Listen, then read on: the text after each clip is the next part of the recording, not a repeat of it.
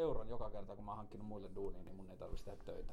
Niin kun, että mä oon auttanut niin paljon ihmisiä niin kuin sille, että mulle soittaa ihmiset, mä tarvitsen graafikkoa, mä sanon, että soitan tälle ihmiselle. Mä oon tehnyt niin paljon töitä, jossa mä oon niin kuin auttanut muita saamaan töitä, mutta siitä ei jää mitään jälkeä. Totta kai mä tiedän, että mä hyödyn siitä, mutta siitä voisi olla vielä seuraava taso, jossa niin kuin se, että auttaa ihmisiä, jättää jonkunlaisen jäljen. Ja siinä on mun mielestä jotain perustavanlaatuista ajatusta siitä, mitä seuraava raha voisi jossain määrin olla. Että on pyyteettömän auttamisen välineet, josta jää joku jälki, joka voi sitten poikea. Että jos mä oon viemässä jollekin pizzaa, niin mä näen, että onko ihminen, joka koko ajan jeesaa muita ihmisiä, niin se voi olla karmapisteitä myös, että mä otan sut kaksi karmapistettä, että sä oot jeesannut niin paljon muita ihmisiä, niin, niin kuin, että mä jeesaan nyt sua, että voidaan niin kuin, mä juttelin eilen Antto Melasniemen kanssa. Yes. Jos mä tuon mennyt jo tähän näytille, mitä meidän tänään löytyisi. Eli alkuun lähtisi Siika Ceviche, aika tuommoinen raikas perinteinen vähän melonin kurkkuu siellä mukana. Tai sitten kraavuttuu peuraa sinne piätelöön. Tuolle vähän liasammas kaverista. Tai sitten juureksi ja vuohenjuusto, tuommoinen kreemi. Sitten jos viiteen ruokaa lähtee, siihen tulisi väliin hummerikeitto. Ihan, ihan, ihan lihoja ja kaikkien kanssa kuorista painettu hyvä liemeä siitä, siitä eteenpäin. Sitten pääruokina olisi tota grillattua Ibericus Secretoa, tai se tuskaa mustassa oliiviöljyssä, tai sitten maissikanaa, maissikanan poikaa chorizoa ja tuommoista soosi. Sitten olisi viiteen ruokaa väli tulisi juustot. Juustot saa myös kolme ruokaa jälkkärinä. Sitten olisi ihan pavlova, varsin perinteinen vähän kuin kuupotilla pimpattuna niin sanotusti. Tai sitten lakujäätelöä, kirsikoita ja valkosuklaakurkeja. No. Syödäänkö kolme vai viisi? No, mulla ei viittään pysty syömään. Mä oon syönyt tässä liikaa. No okei, okay. syödään kolme. Mä otan ton Siian, sitten mä otan Possun ja sitten mä otan Pavlova. Jes, parempi kirjoittaa ylös, kun muistan, muistan luokkaa. Sanotko vielä, mitä tuo Pavlova on? Se on sitä marenkia ja marjoja ja kermavaahtoa ja semmonen. Ei suklaata. Ei ole suklaata siinä. Okei. Okay. jälkimmäisessä on suklaata. Samanlainen. Siikapossu ja se oli Pavlova. Joo. Yes. Samalta Kiitos. Yes, kiitos. Mä otan tämmösen kalakala jälkkäri yhdistelmän. Yes. Kumpi jälkkäri? Ee, Vai onko tuo Pavlova, siinä on sama tuo lakritsi, ne on siis samassa? Ei. Ö, ei ole, ne on, ne on erikseen. Toi lakritsi Niin, hyvä, hyvä kysymys. Mä otan lakritsijäätelöä. Yes. Joo. Mm-hmm. No, Aloitetaanko jälkkäristä? Niin. Tota, mä juon varmaan vissyä koko illan. Vissy. Mites te? No ehkä mäkin voisin samalla linjalla jatkaa. Mutta mä, mä kannustan niitä ihmisiä, jotka juo alkoholia, niin mä kannustan ei, niitä tota, alkoholia. Mä juon vissyä. Mä en pysty kirjoittamaan, jos mä juon. Siis, Ja sun pitää kirjoittaa tänään. Ei, ja mun pitäisi kirjoittaa puheenvuoro huomiselle. Tai pitääkö? Ehdinkö pitäisi huomenna? ei välttämättä. Niin. Riippuu kuin hauskaa meillä on. No mulle ei ole mielenkiintoa kuulostaa tippaakaan siltä, että mä olisin juonut yhtään viiniä, että mä menen vaan vedellä. Okei. No. Yes. Mieli tekisi viiniä, sitä ei sano. No, Pellegrino on joku koko porukalle. Joo. Ehkä mä, joo. Kyllä mäkin menen ihan Mä otan ilman kuplin, kiitos. Ilman mitään teille. Miten? Mulla kelpaa kuplat. Joo. Yes. Yes. Kiitos. Joo, kiitos. Pidäks mä otan kiinni? Laita vaan ovi kiinni. Tuossa tulee vedet ehkä nyt. Niin. Niin aivan. Mutta se, se, se, otetaan sen verran niin kuin, sille runkoajatusta takaisin, että, niin kuin, että mun mielestä tämä on ihan hyvä aihe. Kun mä just sanoin Liille, että musta semmoinen niin liikerto oli ollut tylsässä kokouksessa. Ei kerrota, että missä, missä, mikä päivä tänään on, niin kukaan voi tietää, mikä tylsä kokous on ollut. Mutta oli vaan valitettu ongelmista. Niin tämä oli se pointti, että Suomella menee huonosti. Mhm. Ja mä ajattelen, että niin kuin, millä tahansa mittarilla, mutta me ollaan niin kuin tietyllä tavalla nuoria vaikuttajia tai nuoria osallistujia, niin meidän tehtävä on jollakin tavalla miettiä myös sitä, että mihin tämä koko game menee ja minkälaisia haasteita meillä tulee ja minkälaisia vaihtoehtoja ja ratkaisuja me tarjotaan siihen. Ja ton diidin takia mä oon joutunut itse yksikseni miettimään tosi paljon työtä ja sitä, että minkälaisia innovaatioita ja haasteita ja kaikkea muuta niin kuin tulevaisuus voi työn saralla tuoda tullessaan. Ja sitten se on siisti semmoinen niin kuin mielen shakki siitä, että mikä nykyisessä työn käsitteessä mättää. Ja niin, niin kuin tie- tietyllä tavalla sen mä haluaisin, että tämä on niin kuin jonkunlainen pohjakehikko meidän tälle keskustelulle, Mm. että mitä niin kuin suuria, massiivisia muutoksia me voidaan nähdä työn kulttuurissa, minkälaisia puutteita me voidaan nähdä nykyisessä työkulttuurissa ja niin kuin siinä, miten työtä, en mä tiedä, työtä verotetaan, mutta että minkälaista roolia työ näyttelee maailmassa. Ja sitten niin kuin, vähän myös sitten niin kuin olisi siisti niin kuin työn kun tietyllä tavalla mä ajattelen, että työn ja niin kuin esimerkiksi syrjäytymisen ja työn ja vähäosaisuuden välillä on kuitenkin selkeä yhteys.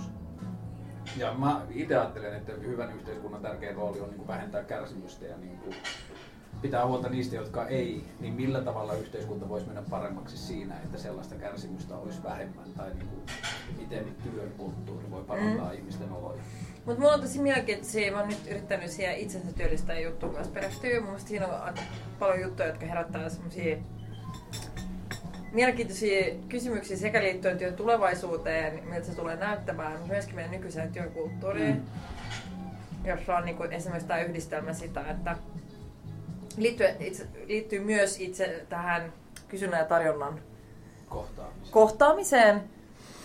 Mutta esimerkiksi tilastokeskuksen tietojen mukaan, jossa itsensä työllistäjät lähes 30 prossaa niistä sijoittuu niin kuin alimpaan tulokymmenekseen. Eikö, mä nyt kysyn, eikö tämä ole kaikki asia, joka on hyvä ottaa nauhalle tavallaan, ettei käy vahingossakaan Niin, että pitää... tätä jo eikö tää on jo nauhalle? No niin, sori. on ennen terve nauhalle. Ja kaikki. sit niinku tää on, sit, niinku, tää on se, miten podcastit, mun podcastit aina No niin, toimii, hei, että ihmiset terve huomaa vasta työ- Terve ihmiset podcast. myöhään vasta huomaa. Ja mun mielestä tämä ensimmäinen keskustelu esimerkiksi siihen, kun vedet tulee, tää voi olla niinku sisällysluettelokeskustelu.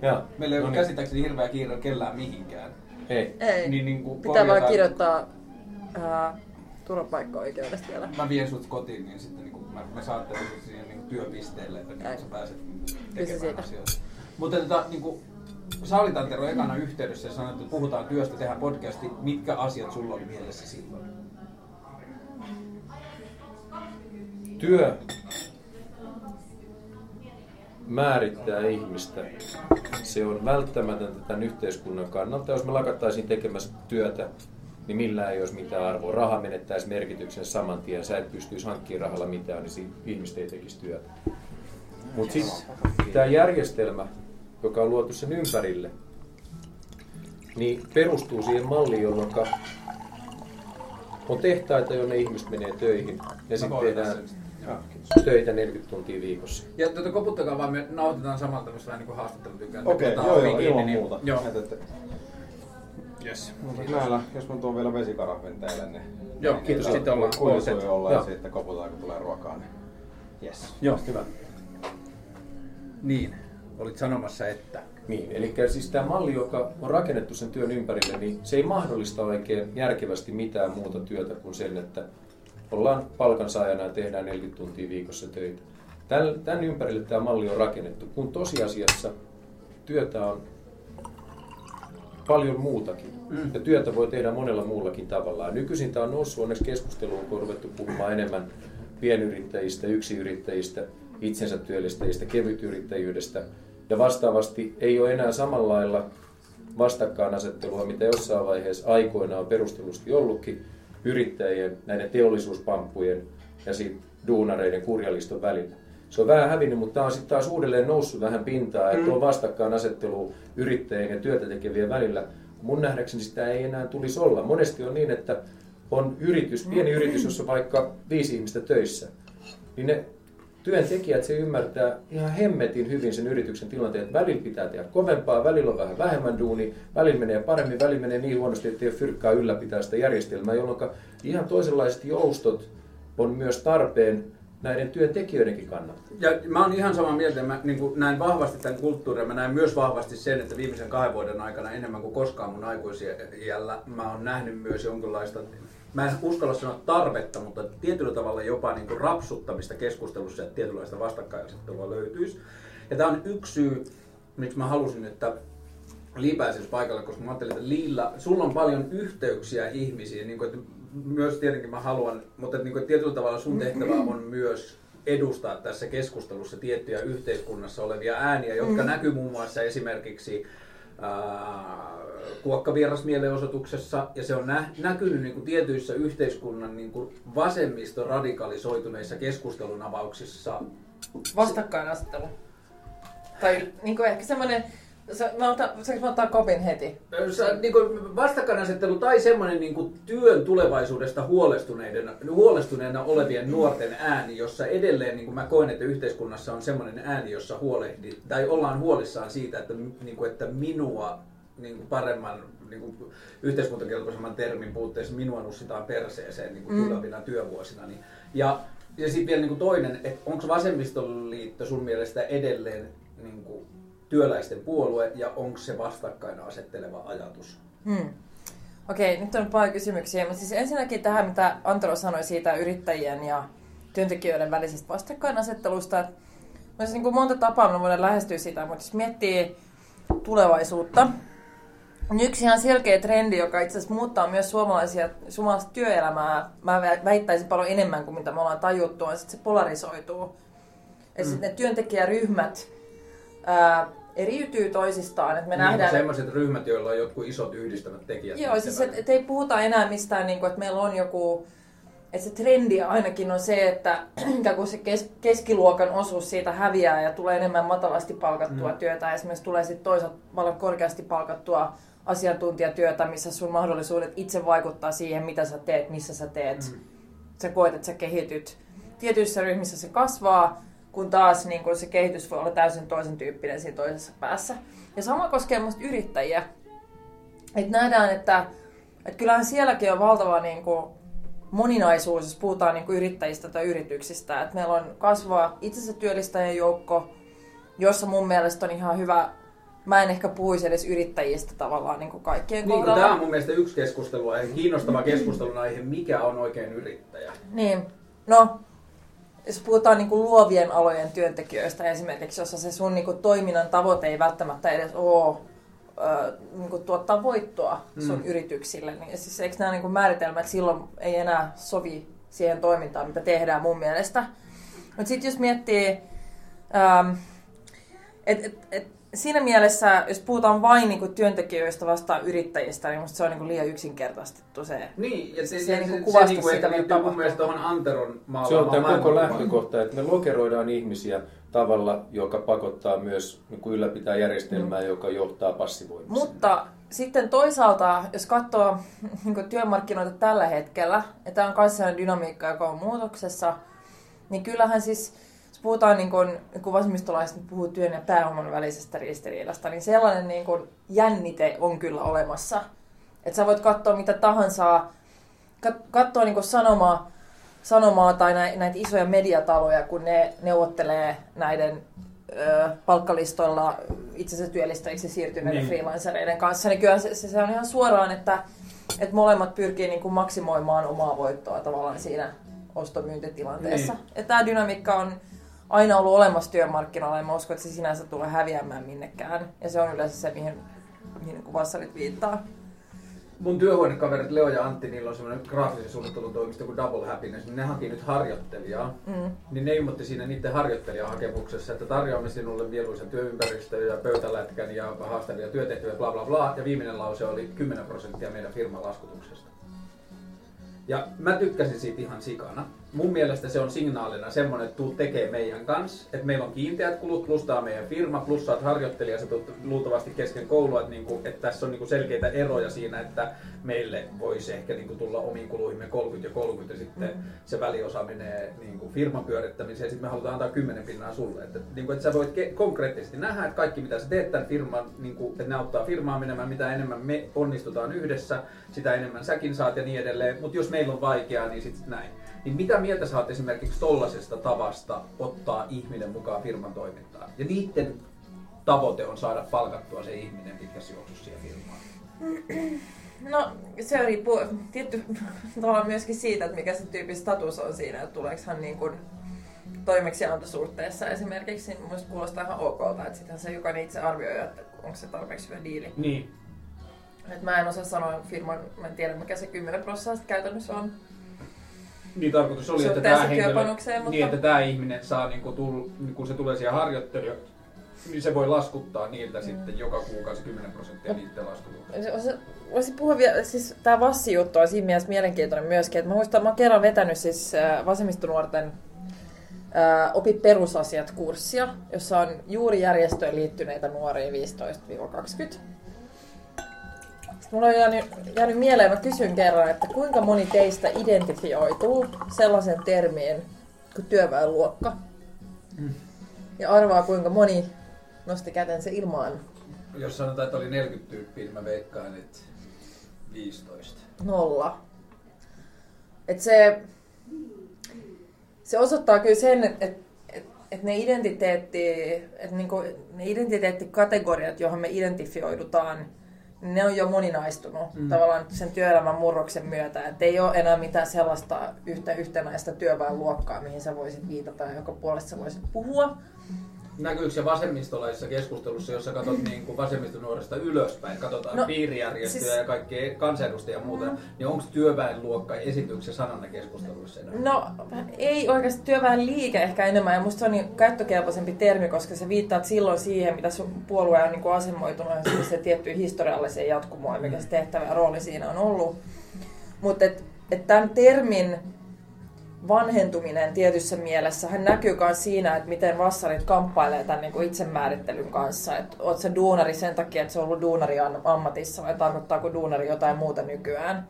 Että tämähän on keskustelu, jos vähänkin seuraa sitä puolueen sisäistä keskustelua, niin mun mielestä se tulee aina välillä siitä, että on nämä korkeasti koulutetut ihmiset ja sitten on nämä metallityöläiset, mm. mikä niiden niin kuin, kytkös on.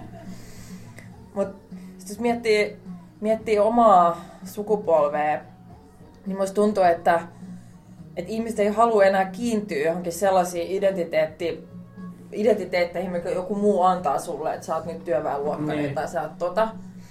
Että sä enemmänkin kiinnostut sit jostain niinku konkreettisista poliittisista vaatimuksista, joka saattaa vaikuttaa sun arkeen kuin perustulo. Että minkä takia se on niin suosittu ja saanut niin paljon tulta alleen yksittäisenä poliittisena vaatimuksena, niin, niin mun tulkinta on se, että ihmiset ää, ymmärtävät, miten, miten perustulo vaikuttaisi siihen elämäntilanteeseen, missä sä oot, ja sun tapoihin tehdä niin, töitä. Niin, niin. Eli se tavallaan toimii samalla tavalla kuin mikä se työväenluokka ehkä on toiminut aikaisemmin, mutta et, et sä lähestyt sitä.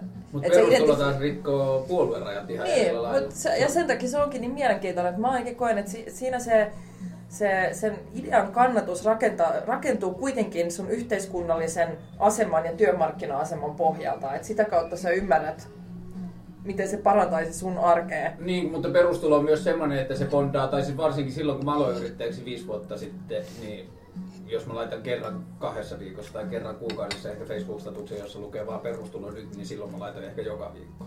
Et silloin kun mä aloin identitoitumaan yrittäjäksi ja mä tajusin ne ensimmäiset vaiheet, että nyt on se hetki, jolloin mä luon sen, millainen yrittäjä musta tulee. Et mä teen ne valinnat, mitä duunia mä teen. Et jos mä nyt tartun jokaiseen käyntikorttikeikkaan, mitä mulle tarjotaan, niin mä teen kohta käyntikortteja työkseni. Mutta jos mä kieltäydyn niistä, ja tartun vaan niihin, jossa mä koen, että mun erityisosaamista mm. ostetaan, niin sitten mulla on ehkä mahdollisuus rakentaa itselleni sellainen työ, jossa mulle maksetaan siitä, missä mä oon hyvä.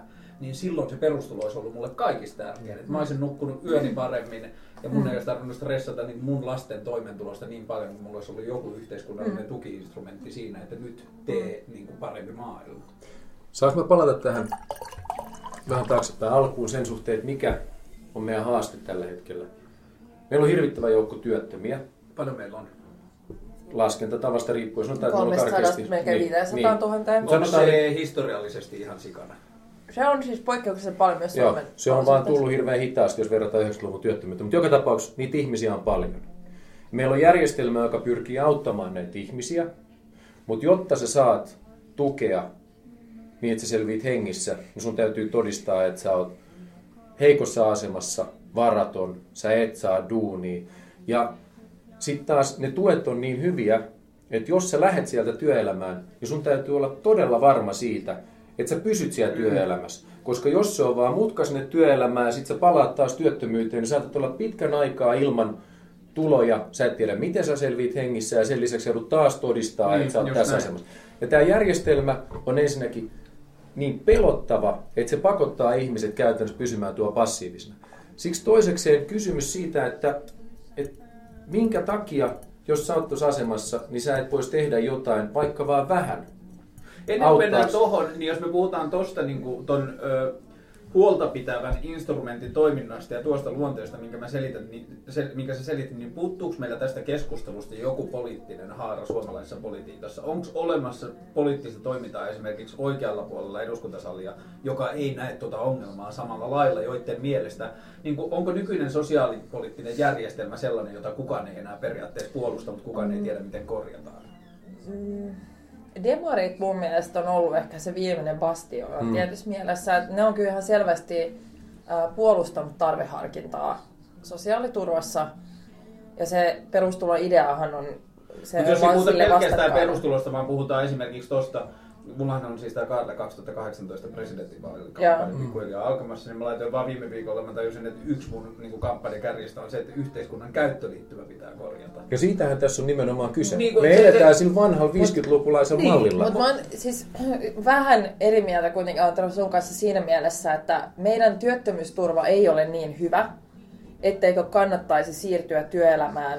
Siis jos No, mutta jos joutuu takas tuohon Eh, Mutta siis se ongelma on se, että mä- oon sanonut näin, että jos ei kannata siirtyä työttömyysturvasta töihin, niin se kannustiloukko on siinä palkassa ja sen No, mutta kun sä et niin voi muuttaa Mut se- sitä. se- Tämä on nimenomaan, se- sä et voi vaatia se- enempää palkkaa, se kun se suurin ongelmahan on se, että, siinä. että sun, meidän työttömyysturvahan on rakennettu niin, että sun pitää Ai, olla ai, ai, kokonaan työtön tai kokonaan töissä. Ja tämä on se keskeisin ongelma, koska sä et siirry pois työttömyysturvasta hetkeksi Kiitos töihin ja paljon. takaisin. Niin. No tämä olla Sitä ei kenenkään mutta kannata tällä hetkellä. Mutta eikö ja se palkka, on- niin ton palkkakuopan lisäksi siinä on myös se, että sinne tippuu takaisin sinne flipperiin poppimaan. Että jos sä menet duuniin, niin se ilmoitat työkkärille, että tää kävi hyvin, mä pääsin töihin, bla bla bla. Sitten jos se homma ei natsaa, sä saat potkut tai sen on, työ on ihan hirveä tai jotain muuta, niin sitten se joudut takas pelaamaan sitä lappupeliä ja todistelua ja kaikkea No. sitä. Siis riippuu, että et jos, jos, jos työ ei ole kivaa, niin, siis, niin, ja itse irtisanoudut, niin sitten sä saat karenssin ja silloin Niin. sä oot oikeasti niin kuin lappuhelvetissä, mutta että, että se nyt riippuu kuinka pitkään sä oot ollut siellä, että jos, jos ne niin kuin työnantaja sit pää, päättää potkia sut pihalle ja sit sun tilanne on yleensä niin kuin sosiaaliturvan nä- näkökulmasta parempi. Mutta mun mielestä niin kuin, se, että, että se meidän sosiaaliturva oikeasti rakentuu ihan supervanhaan yhteiskunta-ajatukseen, jossa on just tämä, että, että ihmisen elämä on niinku jaettavissa tämmöisiin jaksoihin. Että sä oot kokonaan koulussa, sit sä oot kokonaan työelämässä, jos jokin käy huonosti, niin sä oot kokonaan työtön, Mm. kunnes tulee taas se koko päivä työ vastaan ja sitten se siirtyy kokopäiväisesti Ja elämään. mä haluan ottaa tässä vaiheessa, niin kuin, mä niin kuin, tein kaikki, niin mun ei tarvitse käyttää erotuomarin pilliä tässä keskustelussa, mutta mä haluan vaan niin kuin, muistuttaa sen, että meillä on lähes rajaton määrä aikaa, jota harvoin on poliittisessa keskustelussa. Että mun ei ole pakko huutaa. Niin, siis lii, nyt käyttäydy.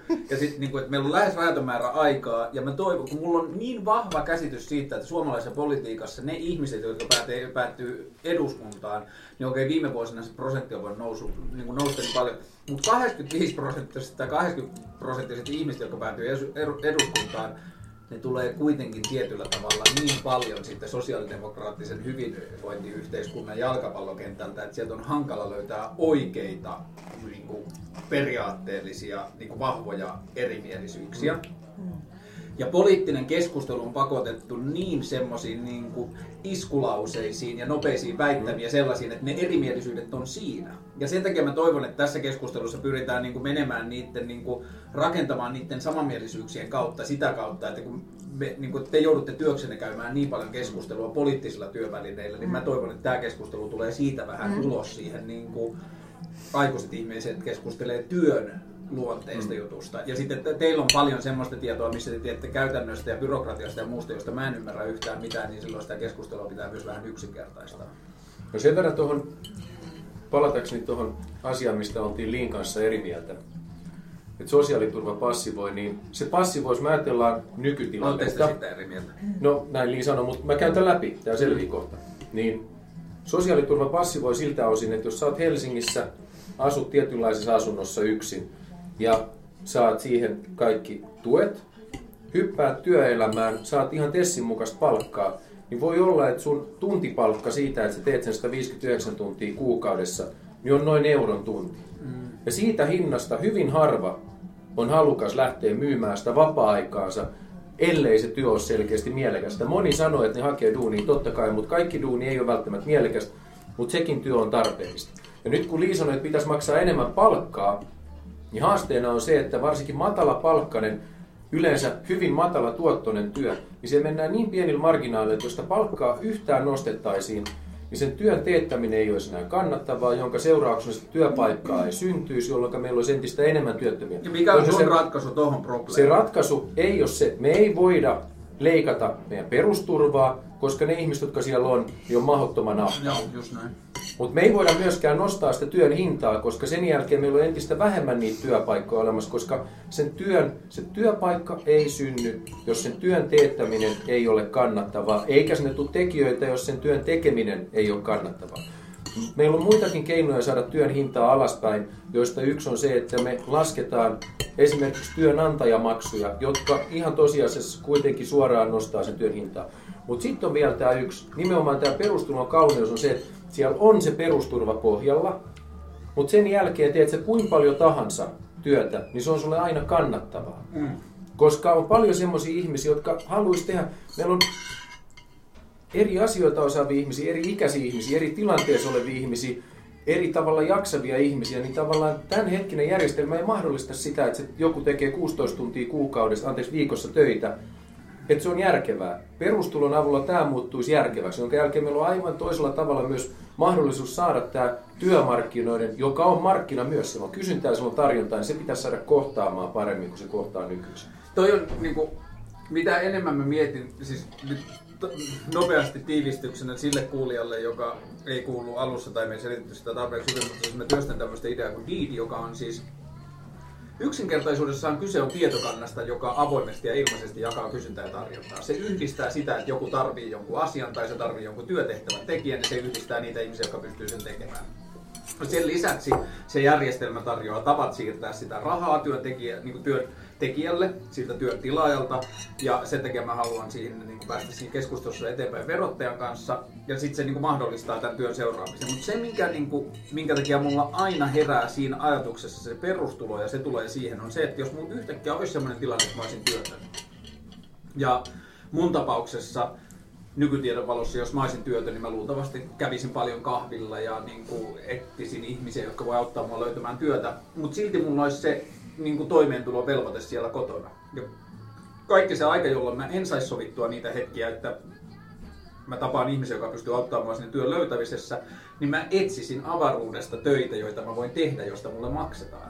Ja siinä mulla tulee niin kuin se pienimmän yhteisen nimittäjän se, että tuolla on joku ihminen, joka tarvii apua ja se on valmis maksamaan siitä, ja mä haluan mennä tekemään sen kanssa. Mun ei tarvitse synnyttää työsuhdetta tämän ihmisen kanssa, mulla on työsuhde sen palvelun kanssa, koska mulla on verokortti siellä. Mä oon verottajan kanssa tehnyt tilini selväksi, että kaikki työ, mikä mulla tulee tämän kautta, niin olkaa te tuossa välissä katsomassa sitä läpivirtaavaa rahaa, että valtio saa siitä osansa. Ja silloin mä niin kuin rupean hahmottamaan semmoisen tietynlaisen uudenlaisen työn moodin, jossa niin kuin, musta on tuntunut jo viimeiset viisi vuotta tosi vanhanaikaiselta tällaiset niin suutari pysyykö lestissään. Ja se, että mä oon esimerkiksi kokenut mahdottomaksi keksiä käyntikorttiini titteliä. Mä en tiedä, mitä mä teen työkseni. Mä teen koko ajan erilaisia asioita erilaisiin paikkoihin. Ja mä teen sitä jo niin paljon, että siitä syntyy niin kuin yksi kaari, että sitä voi enää kutsua pätkätyöksi. Mm. Mutta jos ei mulla olisi firmaa, ja mä hoitaisin sitä vaikka ukko.fi kautta tai jotain, niin mä olisin pätkätyöläinen. Mä tekisin niin kuin erilaisten ihmisten kanssa ihan erilaisia niin kuin semmoista niin kuin freestylea, jossa niinku vaan mitä, mä teen mitä tahansa henkelipitiviksen periaatteessa. Ja toi tuntuu niin vanhanaikaiselta, että yhteiskunta ei tiedosta. Mulla on niinku, siis mä saan vähintään kerran kuussa joltain mun tuttavalta, että niinku, kuinka paljon se toiminimi maksaa ja kuinka vaikea se osakeyhtiön perustaminen on. Et mulla alkaa olla näitä friikkuduuneja, mutta mä oon tässä animaatiofirmassa, joka maksaa tämän kuukausipalkan. Ja kun mä vähän niinku kiinnostais, mutta et kuinka iso loikka se on lähteä siihen. Ja siinä on niin kuin ihan tarpeettomia byrokraattisia portaita siitä, että kuinka vaikeaa työn tekeminen tai itsensä elättäminen on. Mm. Mm. Ja niin kuin... Mutta tuossa on kyse Uberistä käytännössä. Mm. Uber on niin, niin tavallaan, ja tämä on sitten taas Paitsi että siinä ei ole mikään välittäjä. Niin, siinä ei kukaan ota välistä. No se välittäminen, nyt Uber ottaa tällä hetkellä 20 pinnaa, mutta tulevaisuudessa tämän tapainen sovellus Uber ei pysty ottaa viiden vuoden päästä 20 Liillä äsken, että se pystyy ottaa neljä pinnaa sillä, että se toimii niin kuin validaattorina siinä välissä. Me tiedetään tämä kuski ja me, pidet, me ollaan tsekattu, että se on hyvä jätkä kyllä. ja sen auto täyttää tietyt standardit. Kyllä, kyllä. Mutta siis tämä, tämän tapainen työnteko. Ja tämä on sitten taas, kun mä oon kertonut, että Uberin kaltainen mahdollisuus tehdä jotain, ansaita vähän lisää, niin on nimenomaan se, mitä me tarvitaan. Että meillä on mahdollisimman matala kynnys tehdä työtä, erilaista työtä, joka parantaa meidän omaa asemaa. Niin sitten on hyökätty aika voimakkaasti vasemmalta suunnalta, että tässä ollaan ajamassa uutta köyhien luokkaa, jos tämä sallitaan. Mutta mun mielestä se tuntuu niin järjettömältä, että tämänhetkinen vaihtoehto on se, että ne ihmiset, monet on kokonaan työttöminä, ja että me kielletään niiltä se vähänkin tekeminen, joka voisi niitä itseään auttaa. Nyt kun puhutaan Uberistä, niin mä haluan sanoa tässä näin, että Mä tiedän, että Uberiin liittyy isoja Joo. kysymyksiä lainsäädännöllisesti, että onko, onko se ammattimaista ajoa vai ei, mutta tämän tapainen työ tekee voimakkaasti tuloaan. Mun mielestä se on erittäin tervetullut. Me tarvitaan tuommoista joustavuutta, mutta jotta se tapahtuu oikeudenmukaisesti, meillä on oltava perustulo. Muuten se ei onnistu. Ja, ja mä, mä niin kuin siirrän just pallon sulle. Mä, niin kuin ensinnäkin mä tapasin pari viikkoa sitten täydellisen esimerkin Uber-kuskista, joka oli koko ikänsä Suomessa asunut somalitaustainen mies, jolla oli päivätyö jossain ja sanoi, että tänään oli taas sellainen ilta, että mun suomalainen tyttöystävä lähti kavereiden kanssa kaupungille. Mä en jaksanut. Ja musta on kiva tavata että, niin kuin teidän kaltaisia tyyppejä ja heittää niin kuin läppää. Et ei mun tarvitsisi tehdä tätä, mutta tää oli tosi kiva, niin mä lähdin tekemään tätä. Ja, ja siinä niin kuin mulle kristallisoitu jotenkin tällainen. Niin kuin, että just tämä sama esimerkki, kun mä menin sen Lilian sinne jumppaan. Mä olisin voinut mennä kolaamaan joltakin töitä, koska mä olisin saanut, niin kuin lunta mä olisin saanut siitä 15 euroa ja se olisi ollut mulle jotain kivaa tekemistä. Mutta mä en missään nimessä tarkoita sua, koska mä en ole koskaan niin kuin, kohdannut sitä sulta, mutta mä oon vasemmalta puolelta kohdannut kategorista pettymistä, pelkoa ja niin kuin vastustusta tätä työn muutosta, niin kuin jakamistalouden ja sen, niin kuinka hyvin sä tunnistat ja niin kuin ymmärrät ne pelot ja mikä sun oma suhde siihen on, että No siis maailmaan on tulossa tuollaisia Musta olisi, olisi naivia ää, puhua jakamistaloudesta ainoastaan niin kuin positiivisena Joo. ilmiönä. Mhm. Mm-hmm. Et ei sekään niin kuin mikään hirveän hyvä tapa lähestyä sitä, että sitten se menee just tämmöiseen startup-pöhinäksi. Sit se on vaan niin kuin pöhinä päällä koko ajan.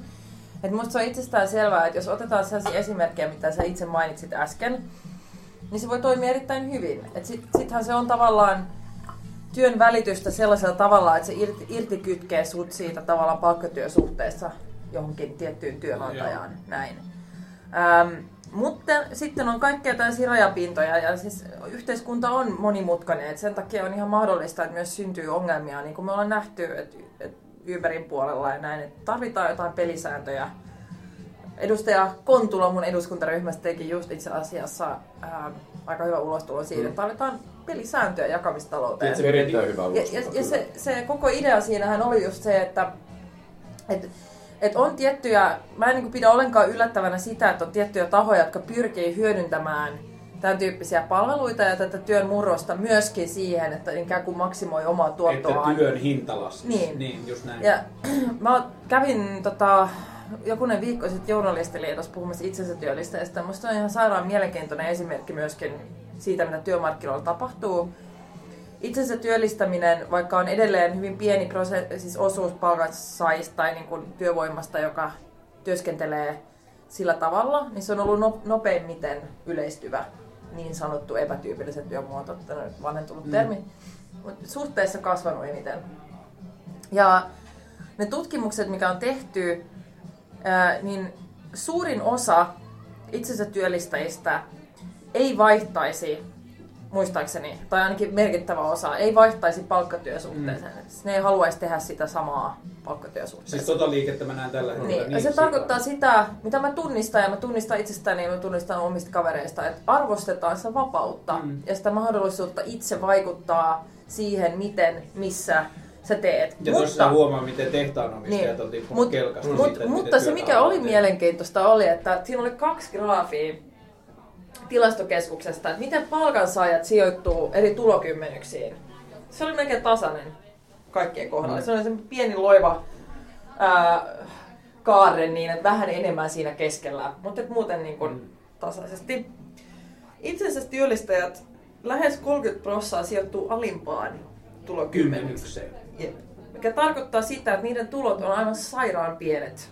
Siis puhutaan oikeasti niin kuin hyvin, 2200. hyvin pienituloisista tyypeistä, ja siitä huolimatta jengi oli vastannut, että ne ei, Ei vaihtaisi. Ei vaihtaisi. Mutta se on elämänvaihe Ja- myös. Niin- täytyy niin. muistaa, että keitä ne itsensä työllistäjät on, niin keskimäärin on nuori, ei- jolla on valoa tunnelin päästä. Ne näkee, että Ei tekee tätä. Niitä... koska tämä muutos, mä vä- väitän, että on sellaisia aloja, otetaan media-ala, mistä on tullut jäädäkseen. Mm. Että ei ne tyypit enää siirry, toimittajat, monet, ei ne siirry enää takaisin mihinkään Palkkatyö. Palkkatyösuhteisiin, vaan että se murros on tullut jäädäkseen. Mutta media-ala on mun mielestä hyvä esimerkki, täydellinen esimerkki siitä, että tuossa tuo satuttavia ihmisiä kaikista eniten. Ja mä tarkoitan, että media-ala on eniten kusessa oleva bisnes tällä hetkellä. Jos sä katsot isoja mediataloja, ne on palkannut ihmisiä, jotka on lehtitaittajia, mm. lehtikirjoittajia, lehtivalokuvaajia. Ja ne lehtitalot on rakennettu niin, että niiden on mahdotonta lähteä median mullistuksien kelkkaan ja muuttaa Mut- bisneksensä esimerkiksi nettiin. Vielä mun pointti on siis se, että musta tämä tilasto osoittaa siis sen, että on paljon tilanteita työmarkkinoilla, jossa se kysyntä ja tarjonta ei ole tasapainossa. Mm. Ja sehän johtuu, se on koulutusongelma Ja esimerkiksi tämä, viimeisen tämä 15 dynamiikka on yleinen, että välillä on työvoimapulaa tietyillä aloilla ja siis et, et, et musta tuntuu, että monis, monesti näissä keskusteluissa lähdetään siitä, että on olemassa tämmöinen täydellinen tasapaino tai lähes sitä. Mm. Ja si- sellaisessa tilanteessa nämä hommat pelaa just niin, että molemmat osapuolet tavallaan hyötyy. Mm. Mutta realistisesti maailmassa, todellisuudessa, niin harvoin on niin se täydellinen tasapaino. Mitä nähdään nyt esimerkiksi media-alalla, että ne tyypit on alakynteessä, ne joutuu alihinnoittelee niiden omaa duunia. Niillä ei ole, ei ole kollektiivista neuvotteluasemaa, koska ne luokitellaan yrittäjiksi, tulee kaikkea kilpailuoikeudellisesti, kun tulkitaan kartelliksi. Et, Niin. jos ne järjestäytyy ammatillisesti, ne freelancerit. Et, et siinä mielessä en pidä ne pelot tai uhat niin kuin liioiteltuna. Jo, mutta koska se on vaan meidän peri, vasemmiston ainainen imago-ongelma. Mutta koska kyseessä on media Keitä? koska kyseessä on media-ala, niin sen takia mä uskallan sanoa tämän, koska mä oon ollut niin pitkään itse niin kuin media-alalla kuukausipalkkaisena töissä ihan perinteisesti niin kuin ja muuta, ja tällä hetkellä ylivoimaisesti mun suurin laskuttaja media-alalla, niin siksi mä uskallan sanoa tämän. Mutta suurin osa on, tuosta ongelmasta on se, että media-alalla on ihan hirveästi sellaista ammatillista ylpeyttä siitä, että mä olen toimittaja ja mä en tee muuta. Esimerkiksi mä sanon, että tällä hetkellä Suomen parhaat viestinnän ihmiset ei tee viestintää, koska ne on lehtitoimittajia ja ne sanoo, että mä teen ainoastaan lehdille töitä. Ja siis tää on, niin kuin, tää on tosi monimutkainen asia, mutta mä näen, että se on yksi iso asia siitä, että maailma muuttuu nopeammin kuin monet perinteet. Joista yksi perinne on esimerkiksi se, että journalistiikan ja aika paljon media-alan ammattiylpeyteen liittyy semmoinen, että mä olen saatana toimittaja. Ja sitten niin kuin puhutaan pilkallisesti niistä ihmisistä, jotka tekee kaupallisille toimijoille töitä ja niin edelleen. Ja se maailma on muuttunut siinä ihan sikana. Ja sitten vielä tuosta niin jakamistaloudesta, niin yksi niistä asioista, mitä mä oon miettinyt Diilissä kaikista eniten, ja mä oon tutkinut sitä koodareita ja vähän yhteiskuntatieteilijöiden kanssa, ja mulla on niin kuin siihen kehittymässä yht, jakamistalouden tähän asti tulleet innovaatiot ei ole kantanut mun mielestä minkäänlaista yhteiskuntavastuuta. Niillä ei ole ollut, jos katsotaan Uberia kokonaisuutena, niin Kaliforniassa asuvat pankkiirit tienaa siitä enemmän kuin kuskit, joka on mun mielestä täysin nurinkurinen ajatus. Mutta niin mä oon siihen diiliin ty- työstänyt sellaista ja mä oon koodareiden kanssa kehittänyt semmoista niin minimipalkkajuttua. Et silloin kun mä haluan kolata jonkun mummon lumet ja se on mun naapuri ja se on mulle, että come on, mä kolaan lunta, niin mä en tarvitse tästä mitään rahaa, niin se järjestelmä ei älähdä siitä. Mutta jos siellä huomataan, että sinne syntyy vaikka toimiala, jossa on paljon enemmän tekijöitä kuin tarpeita, niin sitten se mm, niin kuin reguloi sitä tekemistä sillä tavalla, että sinne ei voi syntyä sitä, että jonkun ihmisen ahdinkoa käytetään hyväksi siihen, että sitä pakotetaan tekemään. Mutta tässä onkin tärkeää, että jotta tämä voi toimia joustavasti, niin kenelläkään ei saa olla ahdinkoa, vaan perustulo esimerkiksi, mm. se lisää yksilön autonomiaa. Mm. Me ollaan Tästä menossa mä enemmän, enemmän kohti sellaista yhteiskuntaa, missä aiemmin meitä johdettiin kuin armeijassa johdetaan sotilaita, että menette tonne, tottelette ja kaikki tekee samassa rintamassa. Tänä päivänä johtaminen on sitä, että me yritetään vapauttaa se potentiaali, joka on erilainen eri ihmisissä, mm. että ne tekisivät sitä työtä ja löytäisi niitä uusia ratkaisuja. Ja henkilöstö on joka ikisessä yrityksessä oikeasti kuitenkin se tärkein voimavara, se tunnistetaan paremmin. Mikä on paras neuvotteluasema yksilöille on se, että ei se, että joukkovoima vaatii työnantajalta tietyn palkan, vaan vielä tehokkaampaa on se, että yksilö voi sanoa työnantajalle haista homeen. Mä haluan tehdä tämmöisellä just näin. ehdoilla, tämmöisellä liksalla. Mä Mun menen ei tekemään pidä, tuonne jotain mun ei muuta. pidä. Tämä on se, mitä tää tuossa on se argumentti, minkä puolesta mä oon siis ää, aika paljon vääntänyt perustulossa myöskin AY-liikkeen edustajien kanssa. Ja Tota argumenttia mä oon käyttänyt monesti. Että se lisää ää, yksilön Autonomia. neuvo, autonomia myöskin neuvotteluasemaa, koska sehän tarkoittaa sitä, että että on mahdollista myös yksilölle kieltäytyä liian paskoista työehdoista. Just näin. Miten AY-liike suhtautuu siihen? Palkasta. Musta tuntuu, että siinä on tämmöinen näkemysongelma niillä, koska ne haluaa säilyttää sen neuvotteluvoiman siinä AY-liikkeessä. Eihän AY-liikkeellä ole samaa valtaa tässä yhteiskunnassa sehän jatkossa, on jos se on yksilöllä. Niillekin voi olla ongelmallista, jos ikään kuin niinku yksilön neuvotteluasema vahvistuu. Koska Mutta sen takia se, niin kuin tässä sanottiin, että milloin, mihin sä tarvitset joukkovoimaa. Niin, mutta sen takia tämä pointti tietyllä tavalla on, että tässä on alle nelikymppisiä. Tämä maailma näyttäytyy aika paljon erilaiselta siitä, että me ei olla saavutettu Mut niin paljon mä- saavutettuja mä etuja toistan- kuin noi on. Mä toistan vielä siis sen, että ää, jos miettii niin työmarkkinoiden murrosta, edelleen mä, mä väitän, että tämä polarisoituminen, eriarvoistuminen myös työn suhteen tulee olemaan yksi trendi. Et siis, et nyt aika paljon nämä vapaat yksilöt, missä puhutaan tässä, niin on juuri, mä väittäisin ne, jotka sitten niin kuin ikään kuin, ää, jolla on muutenkin paremmat mahdollisuudet edetä työelämässä, mm. Ja myös tämä kysymys mielekkäästä työstä, joka on tutkimusten mukaan yksi semmoinen juttu, mikä on noussut, että ihmiset vaatii enemmän työstä, siitä työstä, mitä ne tekee. Eli meidän vaatimukset sille, ää, mitä varten me ollaan valmiit myymään meidän vapaa-aika, niin, niin ne on kasvanut. kasvaa Ne ajan. sisällölliset Joo, vaatimukset näin. kasvaa. Ja tämä niinku oikeus mielekkääseen työhön tulee varmasti olemaan myös tämä niinku tasa-arvo kysymys, jos miettii tulevaisuutta, että miten ne, sä puhuit aikaisemmin siitä, että se, ja nämä vasemmisto, autonomi vasemmistolaiset puhui jo joskus vuonna 2006 paskaduuneista. Niin.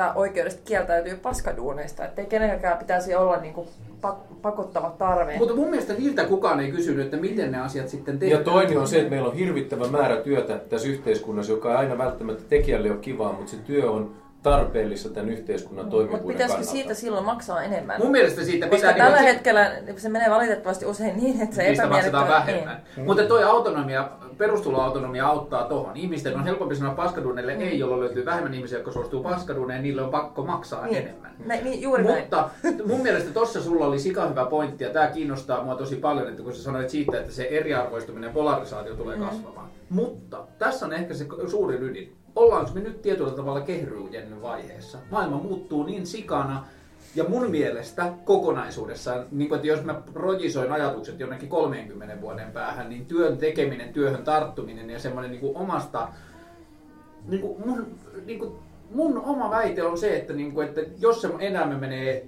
enemmän siihen suuntaan, niin mä teen enemmän paskaduuneja. Mun kannattaa kolata jonkun muun palkkaa kun, pihaa, kun mulla on keino ottaa siitä rahaa ja niin edelleen. Niin kuin, että se on tietyllä tavalla, että se, mä pystyn auttamaan ja niin edelleen, että se työ demokratisoituu tietyllä tavalla.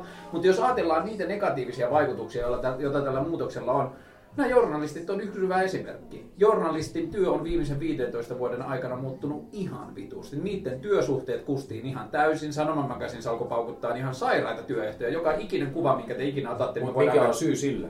Sehän liittyy sitten taas siihen median Se murrokseen ja ansaintamalli hävisi. Joo, se an- ansaintamalli hävisi, mutta mun mielestä niin kuin, mä oon seurannut sitä tosi paljon ja mä oon tarpeeksi nuoria niin kuin, tyhmä sanoakseni, että mä olisin tiennyt paremman vaihtoehdon, mutta Sanoma Magazines ja muut, ne hirttäytyi siihen niiden resurssiin, mikä niillä oli. Ne ei muuttanut niiden tekemistään, että hei, meidän on pakko mennä tuon internettiin ja keksiä, miten siellä toimitaan, vaan ne pakotti työntekijänsä, maks- niin kuin alihankkijansa maksamaan omat vaikeutensa heidän puolestaan mm. tietyllä tavalla. Ne oli tehnyt rekrytointivirheitä. Ne oli palkannut pitkillä työsopimuksilla ja ilman mahdollisuutta keskustella ihmisten kanssa. Jos sä oot opiskellut 10 vuotta niin julistesuunnittelua ja lehden taittamista, niin sulle saa tarjota aikamoisia porkkanoita, että sä suostut alkaa harjoittelemaan nettileiskan vääntämistä, joka ei kiinnosta sua yhtään. Ja tämä keskustelu olisi pitänyt pystyä käymään kaikkien ADTin kanssa. Siitähän se keskustelu tuli, että siellä oli viiden tonnin jätkiä, jolla viisi tonnia kuukausipalkkaa ja sanoi, että mä en täytä mitään muuta kuin lehtiä. Ja sitten ne sanoo, että meidän raha tulee netistä ratkaise ongelma. Mun työsopimuksessa lukee, että mä en taita mitään muuta kuin lehtiä. Ja sitten ne ulkoisti sen niille freelancereille. Ja noita työryhmiä on ihan sikana. Ja mä ajattelen, että, niin kuin, että tässä tapahtuu nyt seuraavan 5-10 vuoden aikana, että mä oon ihan samaa mieltä. Ja kaikista vaikein, koska tämä on niin tietyllä tavalla vaikea sanoa jotenkin, niin, kuin, mutta tämän muutoksen aikana musta tuntuu, että perustulo nyt, että se lisää sitä autonomiaa, mm. mutta sen autonomian mukana ja tämän työkulttuurin muutoksen aikana mun mielestä musta tuntuu, että ihmisille tulee paljon enemmän vastuuta omasta toimeentulosta. No pakko ottaa. Tässä on sitten taustalla vielä, mikä tekee tästä poikkeuksellisen hankalan tästä muutoksesta. On se ikävä tosiasia, että tämä malli, rakennelma, jonka puitteissa me nyt toimitaan, on rakennettu aikana, jolloin oli vähän eläkeläisiä, vähän nuoria, paljon työvoimaa ja sitten vielä tuohon päälle nousukausi, jossa oli mukana Nokiat ja Euroboomit ja muut. Ja me ollaan mitotettu se elintaso sen mukaan. Ja nyt on valtava siirtymä tapahtumasta työikäisistä tuonne eläkeläisiin. Porukka elää pidempään, mutta me halutaan kuitenkin säilyttää samat edut. Meillä ei yksinkertaisesti ole varaa tähän järjestelmään, ellei me saada kaikkiin mukaan, jotka vaan suinkin voi työtä tehdä, on työikäisiä tekemään työtä. Ja tämä, kun sanoit, että ollaanko kehry, kehrujen niin vaiheessa, niin esimerkiksi Sitran julkaisun mukaan niin maailma tulee seuraavan 30 vuoden aikana käytännössä muuttuu enemmän kuin se on muuttunut viimeisen 300 vuoden Niin, näin aikana. Tämä muutoksen vauhti on hurja. Ja sen ytimessä on myös se, että mikä on yhteiskuntarakenne, miten me nähdään itsemme, miten me tehdään työtä. Ja jotenkin, jos ajatellaan esimerkiksi tämä jaottelu, että meillä on niin koululainen opiskelija sit työelämässä palkansaajana ja sitten eläkeläinen, niin tavallaan tämäkin pitäisi poistaa, että meillä ei ole näitä rooleja, vaan tämä voi tehdä kaikkea. Sä voit selkeämmin opiskella ja työskennellä samaan aikaan ja opinnoissa tällä hetkellä me glorifioidaan ihan hirveästi sitä itse tutkintoa, kun se pitäisi olla enemmän tavallaan, voisi ajatella vaikka jonkinnäköinen roolipeli, että sä hankit erilaisia Niin, taitoja, ja sitä pystyt niin. katsoa, että mikä on eri ihmisen osaaminen ja kuinka pitkälle se on kouluttautunut. Ei pelkästään niin, että et tota, et jengi pääsi nopeammin työelämään, vaan toisinpäin, että me saataisiin ne opinnot mukaan läpi elämän siihen työhön. Ja se, että me tehtäisiin yhä enemmän meidän jaksamisen, muun elämän vaiheen mukaan niitä töitä. Ja ei myöskään nähtäisi tätä ristiriitaa. Pitäisi olla täysliikkuvuus täydellisen työttömyyden, tämän hetken määritelmän mm. mukaan työttömyyden, palkansaaja-aseman ja yrittäjyyden välillä. Se voi tulla kaikki kolme Niin. saman kuukauden aikana sujuvasti ja helposti. Ja saman aikaan. Niin, Siis saman saman aikaan. aikaan, Siis kyllä. mä oon Niin. koko ajan sitä, mä oon täysin Niin. työtön ja sitten mä teen hommia. Niin. Kyllä. Mutta nyt mä oon niinku hetken äh, vittumainen toimittaja, joka haastattelee tulevaa vasemmistoliiton puheenjohtajaa, niin onko vasemmistoliiton tehtävä sun mielestä suomalaisessa yhteiskunnassa olla sen pienen ihmisen puolella niin kuin periaatteessa tuota niin kuin muutosta vastaan?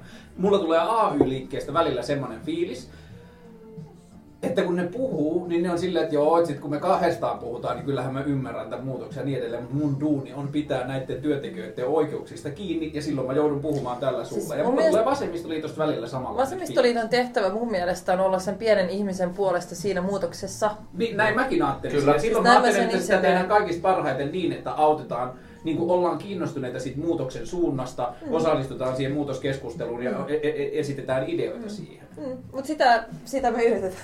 Mutta tämä keskustelu menee liian usein sinne palkansaajapuolelle, kun ne oikeasti heikossa asemassa olevat on ne, joille ei ole duunia tällä hetkellä, joille ei ole lupaa Mutta me ollaan kyllä puhuttu siis tosi paljon myöskin et- et- työttömyydestä ja siis työttömien toimentulosta. Ja Mä en tiedä, silloin kun mä olin vasemmistonuortissa puheenjohtajana, me tehtiin sellainen perustulokampanja, johon ihmiset sai lähettää omia tarinoita nimettömästi niin kuin Suomen sosiaaliturvajärjestelmästä. Mm.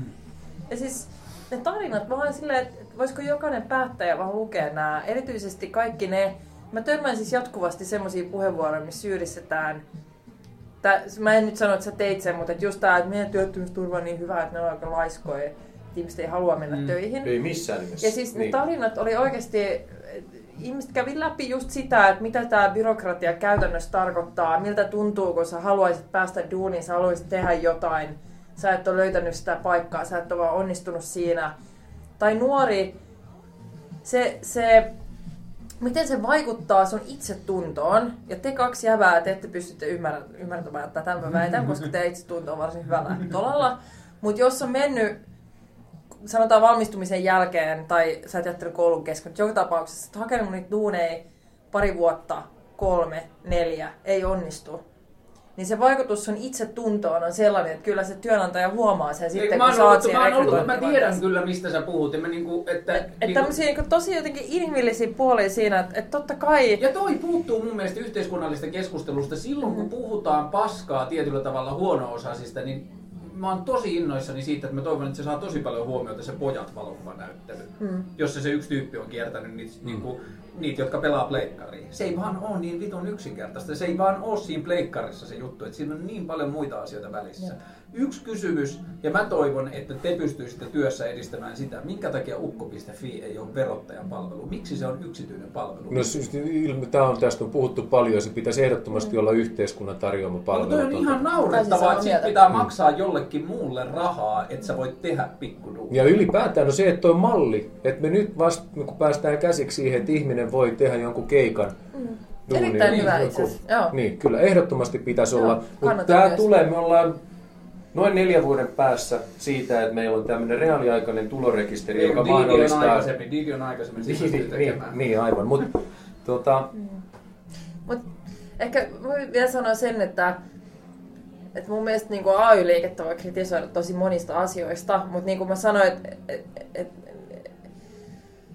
äh, mä hahmotan tämän tulevaisuuden ja tämän murroksen juuri, niin kuin mä oon toistanut tästä monta kertaa, että eriarvoistuminen kasvaa. Ja se tarkoittaa myöskin, että sillä AY-liikkeellä on kyllä hirveän tärkeä rooli myös siinä, että Joo, mutta jos AY-liike ei pysty muovaamaan itseään siihen muuttuneeseen Se maailmaan. pitää, Ja se pitää. Mä en niinku sitä kiellä, mutta se perusajatus, mikä on AY-liikkeen taustalla ollut, että ihmisten myös joukkovoimalla yhdessä paremmin puolustaa oikeuksiaan hyvin monella työpaikalla, ää, niin eihän se perus r- niin kuin ajatus siinä on hävinnyt minnekään. Ei, ja sit sillä tulee olemaan tarvetta myös jatkossa. paitsi se AY-liike todella suuri kiitos AY-liikkeelle siitä, että on tehnyt tästä maailmasta paljon oikeudenmukaisemmat ja nostanut ihmisiä aidosta köyhyydestä.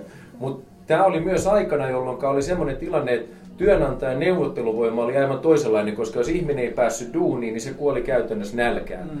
Ja nykyään tilanne on toinen, ja mä toivoisin, että me päästäisiin tässä neuvotteluvoimassa vielä vähän pidemmälle niin, että yhteiskunta ottaisi tämän ihmisten puolustamisen työkseen. Ei niin, että se on AY-liikkeen tehtävä, koska se on ajautunut tänä päivänä siihen tilanteeseen, että AY-liike ajaa niiden jo työssä olevien etua jo niiden palkkaa saavien etua. Meillä on se valtava joukko ihmisiä, joiden Mut etuja ei yhteiskunta ole sellainen äh, monoliitti-instituutio, joka ottaa jonkun tietyn puolen. Siis yhteiskuntahan on määritelmällisesti erittäin monenlaisten, hyvinkin ristiriitaisten intressien summa.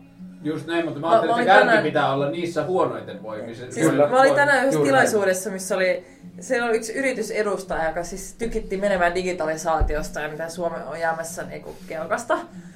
Ja sitten tota, toisen puolueen edustaja piti aika hyvän puheenvuoron sanoa, että, että teidän kannattaa kuitenkin muistaa sitä, että, että hän on nähnyt monta kertaa, että tulee joku yritysmaailman edustaja tilaisuuteen ja tykittää menemään, että valtion julkinen valta tätä ja näin tehdään.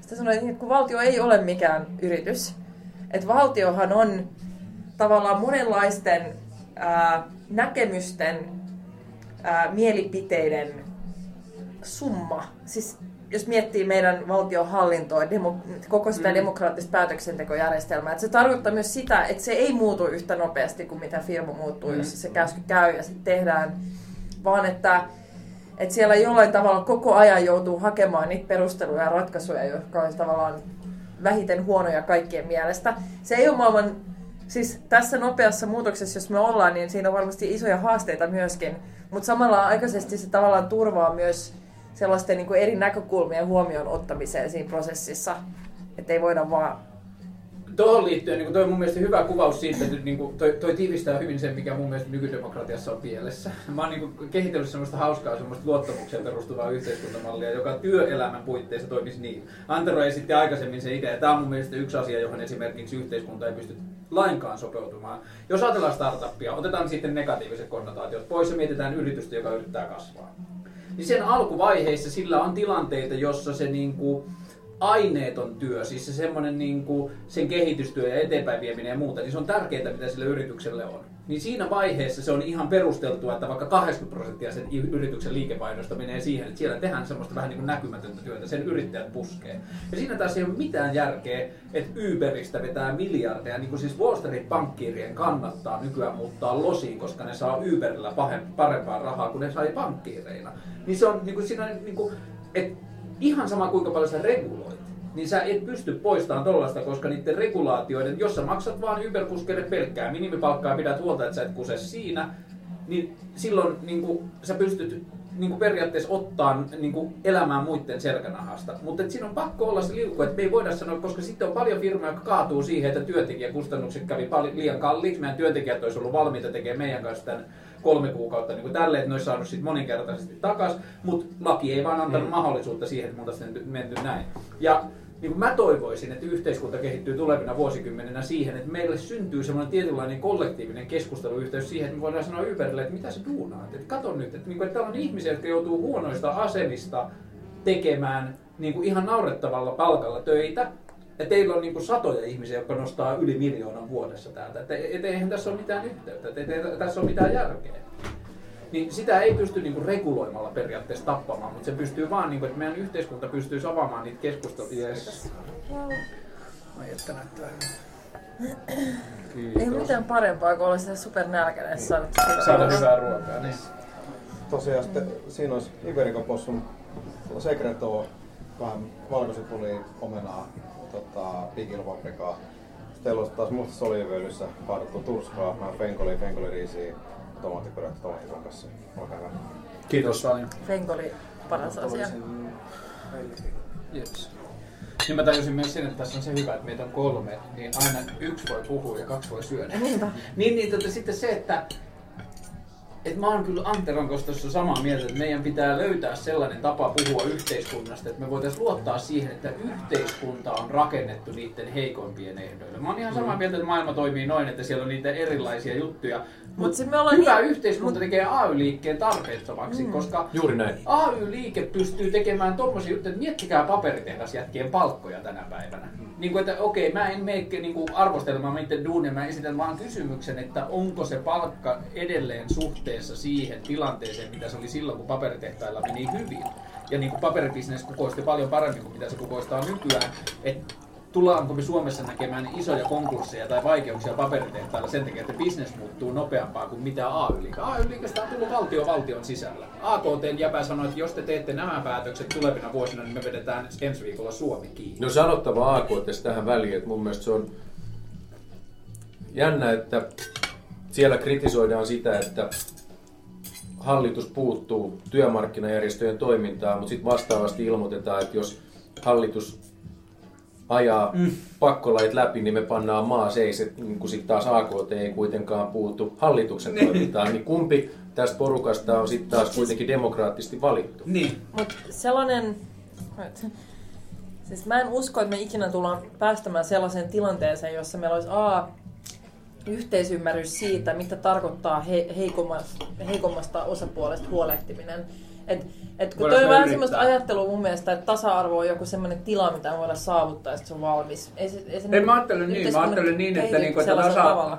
että Mä missään nimessä ajattelen niin, että tasa-arvo olisi jotain, joku tila, joka saavutetaan ja se on valmis, mutta mä ajattelen, että meillä on mahdollisuus synnyttää yhteiskuntaa, jonka yhteinen pyrkimys Koska- on siihen. Koska niitä heikkoja on myös työssä olevia paljon. Jos miettii Mm. esimerkiksi sitä, että sä esitit tässä äsken, että, että alennetaan työnantajien sivukuluja. Mm. Työnantaja maksaa, okei. Uh, Mutta silloin kenelle se rahoitusvastuu siirtyy?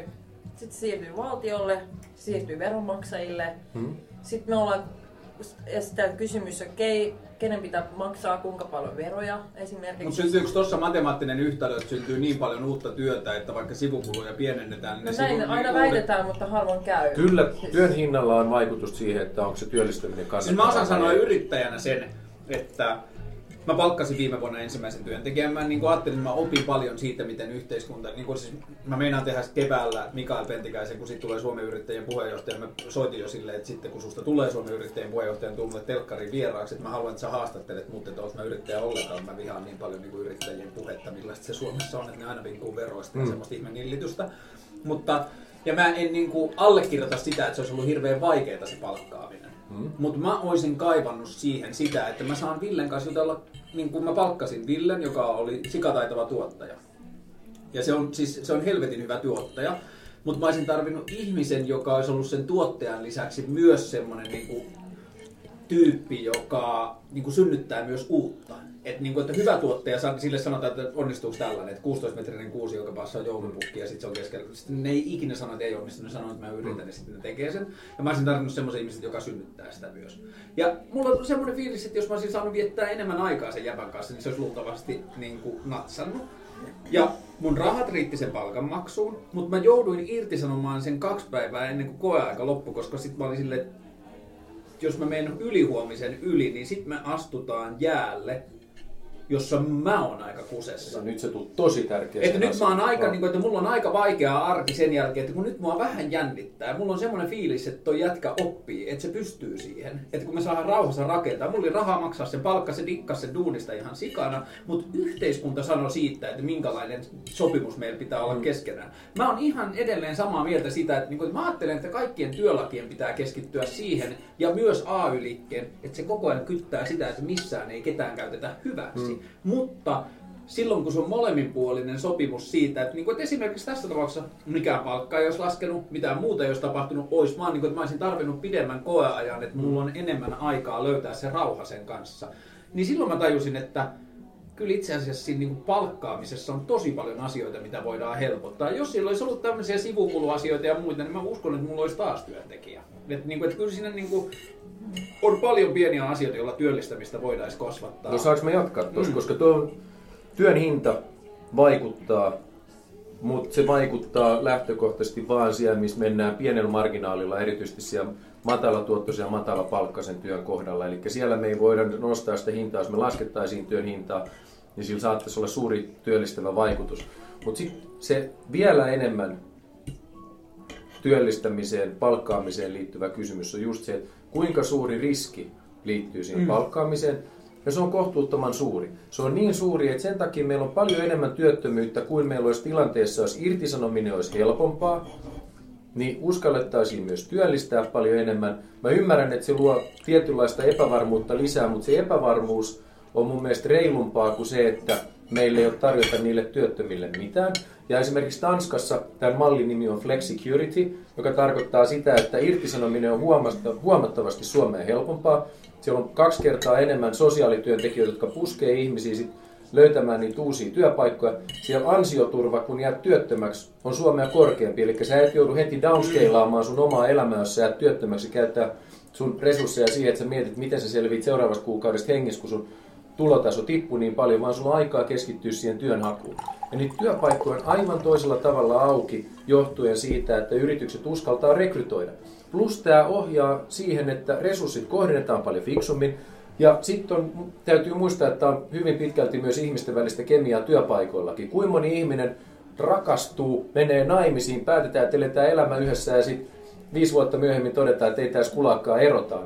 Niin tämä on tavallaan työelämässä, että voi ihmiset ei niin. uskalla irtisanoutua, koska ne tietää, että työllistäminen on vaikeaa, ei voida irtisanoa, niin se myös johtaa siihen, että meillä on joku resurssit väärässä paikassa. Ihmiset tekee työtä, tätä ne haluaisi tehdä, niillä on työkaveri, jota ne ei halua, että siellä lois. Mä sanon tässä nopeasti siltana tähän väliin. Mä oon kaivannut sitä, että miksi suomalaisessa perustulokeskustelussa ei sanota, että hei, antakaa perustulo, niin me annetaan teille löysemmät työehdot. Niin kuin, että me annetaan teille joustoa työmarkkinoille.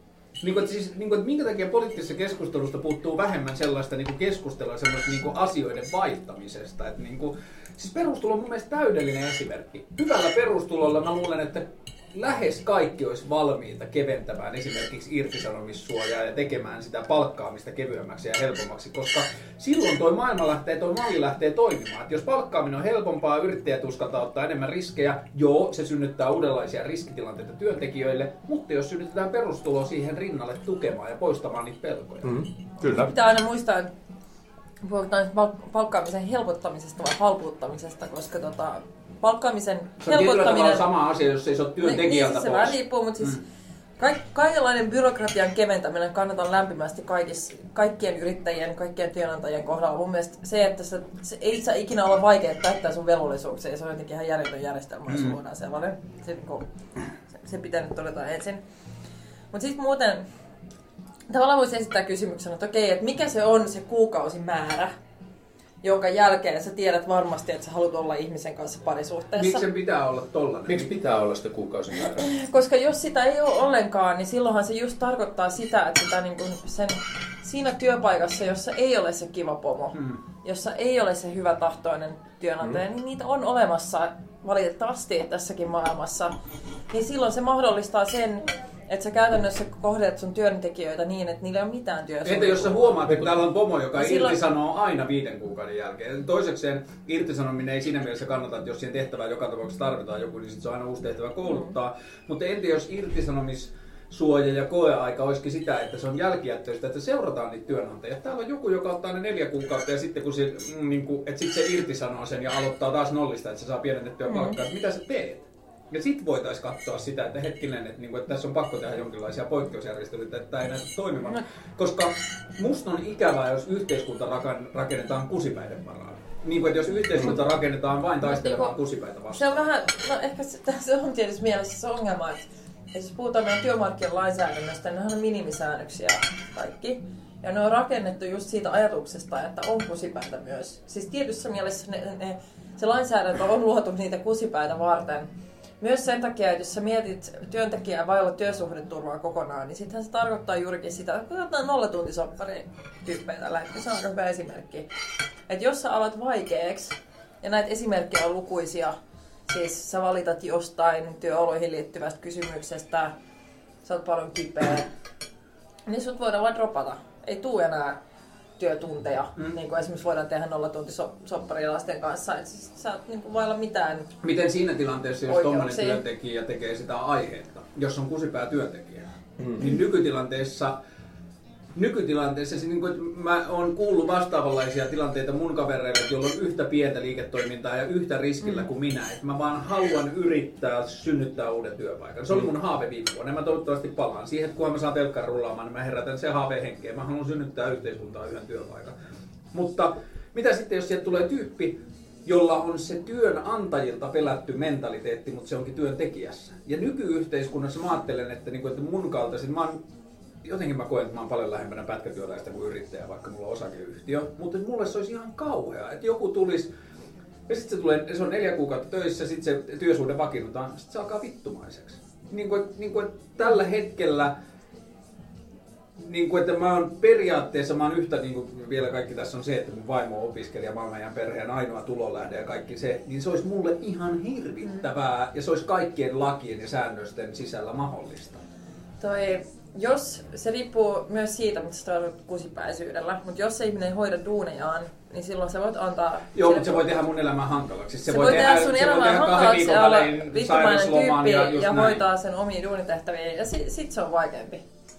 Mutta yhä edelleen, tää on, Sit, me ollaan ja- rakennettu... Ja, siis, niin, sit, sittenhän se... Mut, sit, Me- sit se tarkoittaa sitä, että sä joudut niinku käymään todennäköisesti sun ainoan työntekijän kanssa työnohjauksessa esimerkiksi. Just näin, mutta tämä on mun mielestä kaiku siitä ajasta, jolloin oli pamput, tehdaspamput, joilla oli valta ja mahdollisuus. Niin kuin, että se ero työntekijän ja työnantajan välillä oli paljon suurempi. Jos meillä on se perustulo ja sitä kautta paljon enemmän autonomiaa sillä työntekijällä, niin meidän ei tarvitse pelätä niitä kusipäitä samalla tavalla, koska silloin myös se työntekijä kummaltakaan puolelta, mutta et, ollaan rakennettu järjestelmä, jossa me pelätään sitä, että joku käyttäytyy tyhmästi tai huonosti, ja sitten me käytetään helvetinmoiset määrät se- resursseja siihen vahtimiseen. Pelkästään meidän, kun meidän työttömyysturva on semmoinen, että me vahditaan ihmisiä ihan hirveästi. Me käytetään siihen todella paljon enemmän rahaa siihen vahtimiseen kuin siihen, että mitä vahinkoa siitä syntyisi, jos joku kusettaa systeemiä. Työttömyysturva on eri juttu. Siellä mä, niin, mä kannatan itse tässä tarveharkintaisesta systeemistä luopumista. Jos puhutaan niin työmarkkinalainsäädännöstä, niin sehän on luotu myöskin sitä varten, että ollaan tajuttu, kun puhun siitä, että kysyntä ja tarjonta ei ole aina tasapainossa, mm. niin myös sitä varten, että, ei, että jos tulee sellainen tilanne, jossa ikään kuin työnantajapuoli on korkea työttömyys esimerkiksi, että työvoimaa on niin kuin loputtomasti, voidaan ottaa ja antaa potkut miten halutaan. Että ei, että se lainsäädäntö jollain tavalla niin kuin, että siinä pyritään semmoiseen tasapainoon yksinkertaisesti. Ja si- siitä, siihen niin kuin tasapainon hakemiseenhan meidän työmarkkinajärjestelmä, se neuvottelujärjestelmä, vaikka se mä tiedän, että se tiettyjen niin kuin työntekijä kategorioiden ja ihmisten näkökulmasta on hirveän vanhentunut, mutta se tavallaan on rakennettu just sitä tasapainoa varten. Mutta nyt se kyykyttää työttömiä. Tämä on se ikävin puoli tässä, että me puolustetaan niitä palkansaajia, jotka saattaa olla heikossa asemassa ja moni varmasti Siis onkin. voidaan- Mutta se hinta on se, että meillä on enemmän työttömiä kuin pitäisi olla vielä paljon kurjemmat oltavat. Mutta eihän kukaan tässä, musta tuntuu, että jos on jokin yksittäinen asia, mistä kaikki eduskunnassa on samaa mieltä, on se, että meidän pitää parantaa työllisyys. Ja kaikilla on vilpitön halu mm. myöskin saada Suomen työttömyysaste alas. Sitten me tullaan siihen kysymyksen siitä, että miten tämä tehdään. Mm. Jossa säkin lähdet siitä, että okei, mä voin ostaa tämän argumentin siitä, että työnantajan sivukulujen ö, vähentäminen tiettyjen tiety, tietyillä aloilla varmasti vaikuttaa positiivisesti työllisyyteen. Mä voisin ihan yhtä hyvin heittää tässä argumentti, että joo, poistetaan palkat, niin työttömyys varmaan laskee niin kuin tyyppisesti. Ja jos sä tarvii maksaa kenellekään, mitä Paitsi siitä jos, tekee sun siis, niin jos varmasti se pystyt sivukulut on pois, jos se sivukulut Mutta on pois verottajalta, mä, mä sanon ei vielä, ja siis, että se ongelmahan on just se, että ne toimet, mihin tähän asti on ryhdytty, jolla on ikään kuin luvattu lisää työpaikkoja. Sanottu, että tehdään tämä, on alennetaan yhteisöverotus. Se, se luo, mitä luvattiin, 50 000 työpaikkaa, ei tullut. Me ei voida Ää, tietää sitä, nyt on pakko niin, sanoa, mä en se- olisi sitä siis tehnyt, mutta me ei se voida myöskään verrata sitä, että kuinka ne paljon vähemmän. toimenpiteet, ne toimenpiteet, mitä tähän asti ainakin on tehty, ja tämä, se pitää ymmärtää myös tätä taustaa mun mielestä, että ymmärtää, miksi nämä työmarkkinaneuvottelut nyt esimerkiksi on vaikeita. Toinen oli se työllisyys- ja kasvusopimus viimeksi, kun tehtiin palkkaratkaisu, tylsää, joo. joo. Se tarkoittaa sitä, että Suomessa absoluuttinen enemmistö kaikista palkansaajia ovat edelleen hyvin tavallisissa tavanomaisissa työsuhteissa ja siellä ne palkkaratkaisut vaikuttaa siihen, että kuinka isot palkankorotukset tulee. Ja tehtiin tämmöinen supermaltillinen, eli käytännössä niin kuin reaalipalkat ei kasva lainkaan. Ja sitä vasta luvattiin lisätyöpaikkoja. Ei tullut. Ja nyt hallitus esittää keinoina lisätä työllisyyttä. Se oli nyt meni vähän reaalipolitiikan puolelle. Salliko sitä? Saat synnit, anteeksi. Ää- Ää... Pitää niin tuoda tähän seksikkyyttä tai jotain. jotain. mitä, mitä, mitä tämä hallituksen työllisyysohjelma on? Menoleikkauksia, jotka siis vähentää ostovoimaa, jos puhutaan Miten sä lisäisit pienituloisista- työpaikkoja? Siis mä kannustaisin ensinnäkin olisi tämä ostovoimapointti, jossa myös pitäisi suunnata verokevennyksiä. Nyt tehdään tuloverokevennyksiä. Se on hyvä juttu, jos niitä suunnattaisiin pienpalkkaisiin työntekijöihin ja myöskin niin, että kevennetään ää, sosiaaliturvassa sosiaaliturvan varassa elävien ihmisten verotusta. Silloin se tarkoittaa sitten se enemmän rahaa käyttöön, se enemmän kysyntää talouteen. Tämä on mun mielestä se, kun suurin oikeistoa ja vasemmistoa erottava tekijä, jos puhutaan työllisyydestä, on se, että painotetaan kysynnän merkitystä vai tarjonnan työvoiman Niin, eli va, niin kuin kärjistettynä vasemmistoajatus on se, että hankitaan Kulutus. erilaisilla keinoilla ihmisille enemmän rahaa käyttöön, Jep. jotta se tö- niitä Ja työpaikkoja... toinen keino, millä sitä voi tehdä, joka on ihan ta- perustalousteoriankin niin näkökulmasta tehokas, on julkisinvestoinnit. Joka se tarkoittaa sitä, että teitä. suoraan... No ei se nyt pakko kämppiä. Mm. Mm. Jos mä olisin nyt pääministeri, niin mä laittaisin ison kämppäohjelman käyntiin. VTT tuli ihan äskettäin tutkimus siitä, että tarvitaan ihan sikana paljon lisää vuokra-asuntoja kaikkiin kasvukeskuksiin Suomessa. Se, että ei tehdä kaupunkipolitiikkaa lainkaan tällä hetkellä, olisi se asia, joka on haitallinen koko meidän kansantaloudelle. Jos mä näkisin, että kohtuuhintaisten vuokra-asuntojen lisääminen on paras tapa saada vuokrat alas, ehkä parempi kuin mikään muun tyyppinen sääntely, saadaan, jos me saadaan vuokrat laskea, niin se tarkoittaa myös sitä, että ihmisten ostovoima kasvaa ilman, että sun on pakko nostaa palkkoja, koska se Niin. käteen jäävä raha on suurempi. Et nämä on nämä keinot, mitä me ollaan yritetty painottaa, kun taas hallitus lähtee siitä, että tavallaan niin palkkoja alentamalla tai joustoja lisäämällä vähennetään yrittäjän riskiä. Mä näen ton sillä tavalla niin kuin jossakin täällä niin kuin poliittisen keskustelun ulkopuolella vellovana tämmöisenä medusena, niin mä näen sen sillä tavalla, että mä uskon noihin molempiin keinoihin. Ja mä ajattelen sillä tavalla, että myös molempia pitäisi tehdä, mutta jos mä ajattelen niin kuin semmoista reaalista hätätilannetta, niin se, että Ehkä kolmantena palikkana vielä koulutus, tutkimus, tuotekehitys. Niin, just joo. Rahat, mutta- Just näin. joo. Mutta niin kuin, että sanotaan vaikka tuo vuokrajuttu, vuokrien laskeminen, joka on mun mielestä tosi hyvä, niin se ei synnytä uutta työtä hirveän nopeasti. Mutta niin kuin, että mä tarkoitan sitä, kyllä eri mieltä. Siis, Se rakentaminen työllistää. Se rakentaminen rakentaminen työllistää, mutta niin kuin, että toi on mun mielestä tosi iso juttu, että jos valtion tasolla saadaan, koska niin kuin parhaitahan valtionlaisia lääkkeitä on iso porukkaa koskevat isot asiat. Jos esimerkiksi mutta vuokra... kerrannaisvaikutukset, ja tämä on just se, mitä on tutkittu, että yhden niin kuin euron laittaminen nimenomaan julkisiin siis menojen lisäyksenä kaikista tehokkaimmin myös tuottaa kerrannaisvaikutusten kautta su- suurin summa takaisin valtiolle. Mutta mä haluaisin, että tästä, niin kuin, että että mä en, niin kuin, että jotta mä niin, niin kuin kerron tämän jotenkin tarpeeksi konservatiivisesti, ja, tai niin kuin mä yritän esittää tätä mahdollisimman lievästi, koska mä uskon, että me voidaan olla siitä samaa mieltä, että yhteiskunnassa on ihan sikana rakenteita, jotka on rakennettu sen vanhan maailman aikana, jolloin oli teollisuuspatruunat ja jolloin oli kaikki tämä. Ja jos me ajatellaan, että mulla on nyt nollapisteessä, ja tästä on sata vuotta kehrujen, niin ja tästä 15 vuotta singulariteettiin noin niin kärjistettynä. Niin se, että, niin kuin, että jos seuraavan 30 vuoden aikana maailma muuttuu enemmän kuin seuraavan 300, niin tässä on ihan sairaat työelämä. Niin, niin silloin, siis- niin kuin, että mä uskon siihen, että, niin kuin, että mä monella tavalla koen edustavani uudenlaista yrittäjyyttä. Mun oma työn tekemisen tapa on lähellä pätkätyötä ja mun tekeminen on kahvia. Saks. Joo. Kyllä, kahvia ajattelin. Kahvia, kyllä. Joo. Kahvia. Kiitos ei.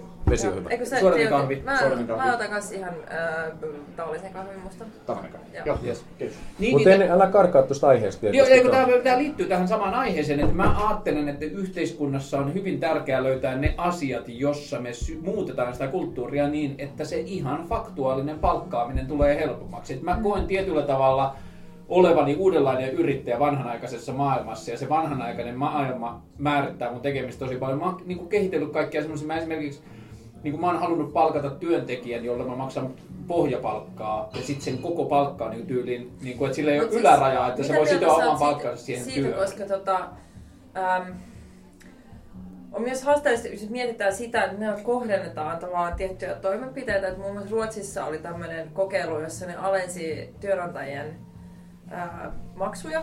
Mitä Sivu- sivukuluja ne alensi? Nä, mä en, mu- olisiko mä en muista Mitä tarkalleen. sä alentaisit, jos alentaa voisi? No siellä ei ole oikeastaan mitään muuta merkittävää alennettavaa kuin eläkemaksut. Ne pitäisi Niin. kerätä jostain muualta kuin siitä työstä. Niin, no Okei. siis, no joo, mutta edelleen, jos puhutaan esimerkiksi eläkemaksusta, niin se tavallaan tarve saada sitä rahaa ei poistu. Tai jos mun Ei, mutta se pitäisi siis kerätä jo- muualta. Niin, että että se just poistuu sitä yrittäjältä. Ei se poistu yrittäjältä, mutta joku muu maksaa. Ja yleensä puhutaan valtiosta, niin sitten se valitettavasti siirtyy juurikin palkansaajien ikään kuin maksettavaksi. No mutta nyt... No joo, mutta se ei Ei, ollut mun mutta pointti. tämä on mun vaan se- mielestä ihan kiinnostava pointti, palataan tähän. Palataan tähän vielä, mutta se, se, mun pointti oli se, että, että siellä oli tehty tämmöinen työmak- työnantajan maksualennus koski nuoria. Että jos sä palkkaat, mä- mikä se ikäraja olisi 26 tai 30 jotain. Ja kun se tutkittiin, niin totesi, että se ei tavallaan ollut tehokas nuorisotyöttömyyden vähentäjä, koska ne samat tyypit, jotka olisi muutenkin saanut duunia, sai, Sai duunia. halvemmalla duunia. Niin. Et, et ne esitykset, mitä Vassin piirissä on kehitelty ja mistä ollaan puhuttu, jos puhutaan työnantajien kustannuksista, on ollut se, että se on sit kohdennettu. Että sä palkkaat työttömän työnhakijan mm. tai työttömän nuoren ja silloin sä saat sen tavallaan taloudellisen porkkanan Joo, siihen. mutta tuosta puuttuu esimerkiksi se, että jos mä ajattelen, että kuinka, niin kuin, mä ajattelen, että mun että kuinka, miten musta on enemmän yhteiskunnalle hyötyä on eri asia kuin miten mun yrityksestä on yhteiskunnalle eniten hyötyä. Jos mä ajattelen, että miten mun yrityksestä olisi eniten yhteiskunnalle hyötyä, niin mun ei kannattaisi palkata työtöntä tai niin kuin, syrjäytynyttä nuorta, vaan mun kannattaisi palkata omalla alallaan paras mahdollinen, joka tekee mun työstä Niin. vielä tuplasti parempaa. Mutta tämä Antero- on tietysti mä- mielessä haaste myös miettiä Suomen nykyistä työllisyystilannetta. Niin, No, siis- mutta mä syytän sua nyt vähän katteettomasta ha- hajattelusta ja saat mahdollisuuden paikata No. sen. Jos sä leikkaisit, jos sä helpottaisit työt niin kuin palkkaami, niin kuin jos sä helpottaisit sitä palkkaamista Mm. ja sä pienentäisit niitä sivukuluja, niin mistä sä hankkisit niin kuin lyhyesti sen rahan takaisin? Täällä on ihan nimikin, fiskaalinen devalvaatio. Lasketaan työnantajamaksuja, jolloin se palkansaajan käteenjäävä tulo ei muutu, Mm. mutta se työn hinta muuttuu, koska silloin nyt on syytä ymmärtää. Tästä me ollaan joskus eduskunnassakin keskusteltu, muistaakseni sunkin kanssa, ja sä olit ehkä vähän eri mieltä. Kun työnantaja palkkaa, niin hän ei katso, mikä on palkansaajan bruttopalkka, eikä varsinkaan, että mikä on palkansaajan nettopalkka, vaan hän katsoo, että mikä on palkkaamisesta koituva kokonaiskustannus. Niin se mä ja se on se yksi ainut hinta. Sitten sillä ei ole mitään väliä, miten ne työnantajamaksut kerro menee. nyt loppuun, mikä tämä niin, fiskaalinen devalvaatio on. Fiskaalinen devalvaatio on sitä, että lasketaan työnantajamaksuja Niin. ja nostetaan alvia. Jotta sen voi tehdä oikeudenmukaisesti, meillä on jälleen kerran oltava perustulo. Ja nyt mä haluan palata vähän taaksepäin, koska tämä oli erittäin tärkeä aihe, että niin kun oikeisto haluaa säästää, vasemmisto haluaa elvyttää, niin me tarvitaan kumpaakin.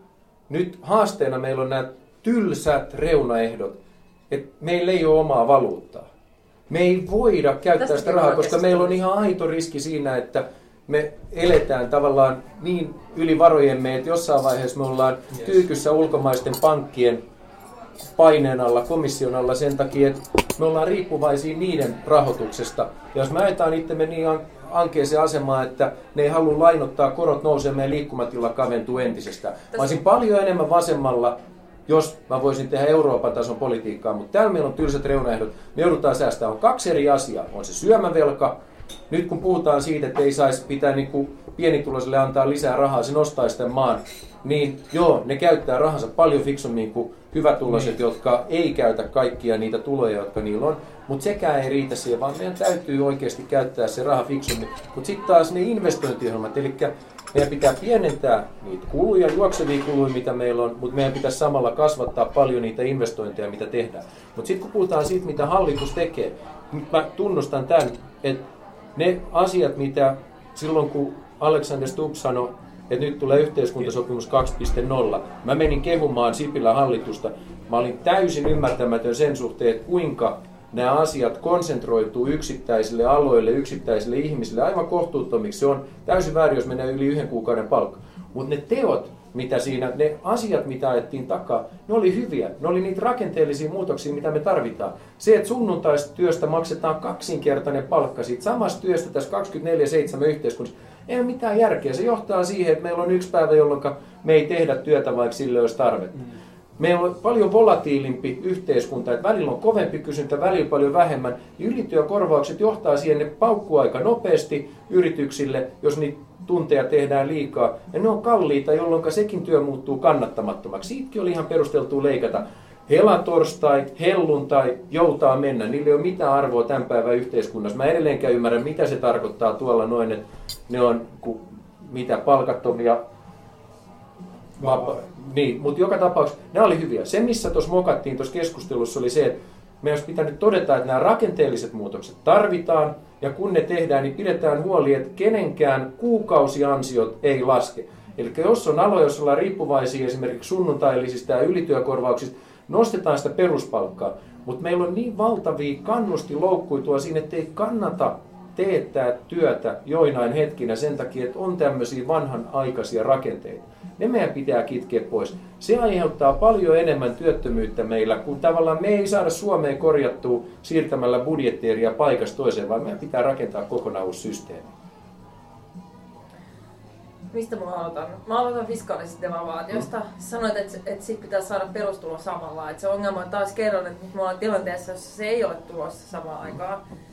Että jos me nyt vaan toteutetaan Mutta tietyllä tavalla mä haluan omata tässä keskustelussa tietynlaisen oikeuden myös haihattelulle, haihattelulle Okei, siinä tapauksessa. okei. Että niinku, Haihattelulle. Joo, tai Ää, semmoiselle niinku, joo. eh, kokonaisratkaisuille. Siis että ei Kokonaisratkaisujen suhteen ää, teoriassa, mikäli fiskaalinen devalvaatio toteutetaan niin, että sen kytketään pientuloisille suunnattuja tulonsiirtoja, koska muuten se nostaa Suomessa tarkoittaa sitä, että lääkkeet kallistuu, ruoka kallistuu. Joo. Ne on ne, jotka on siinä alennetussa alvikannoissa ihan syystäkin.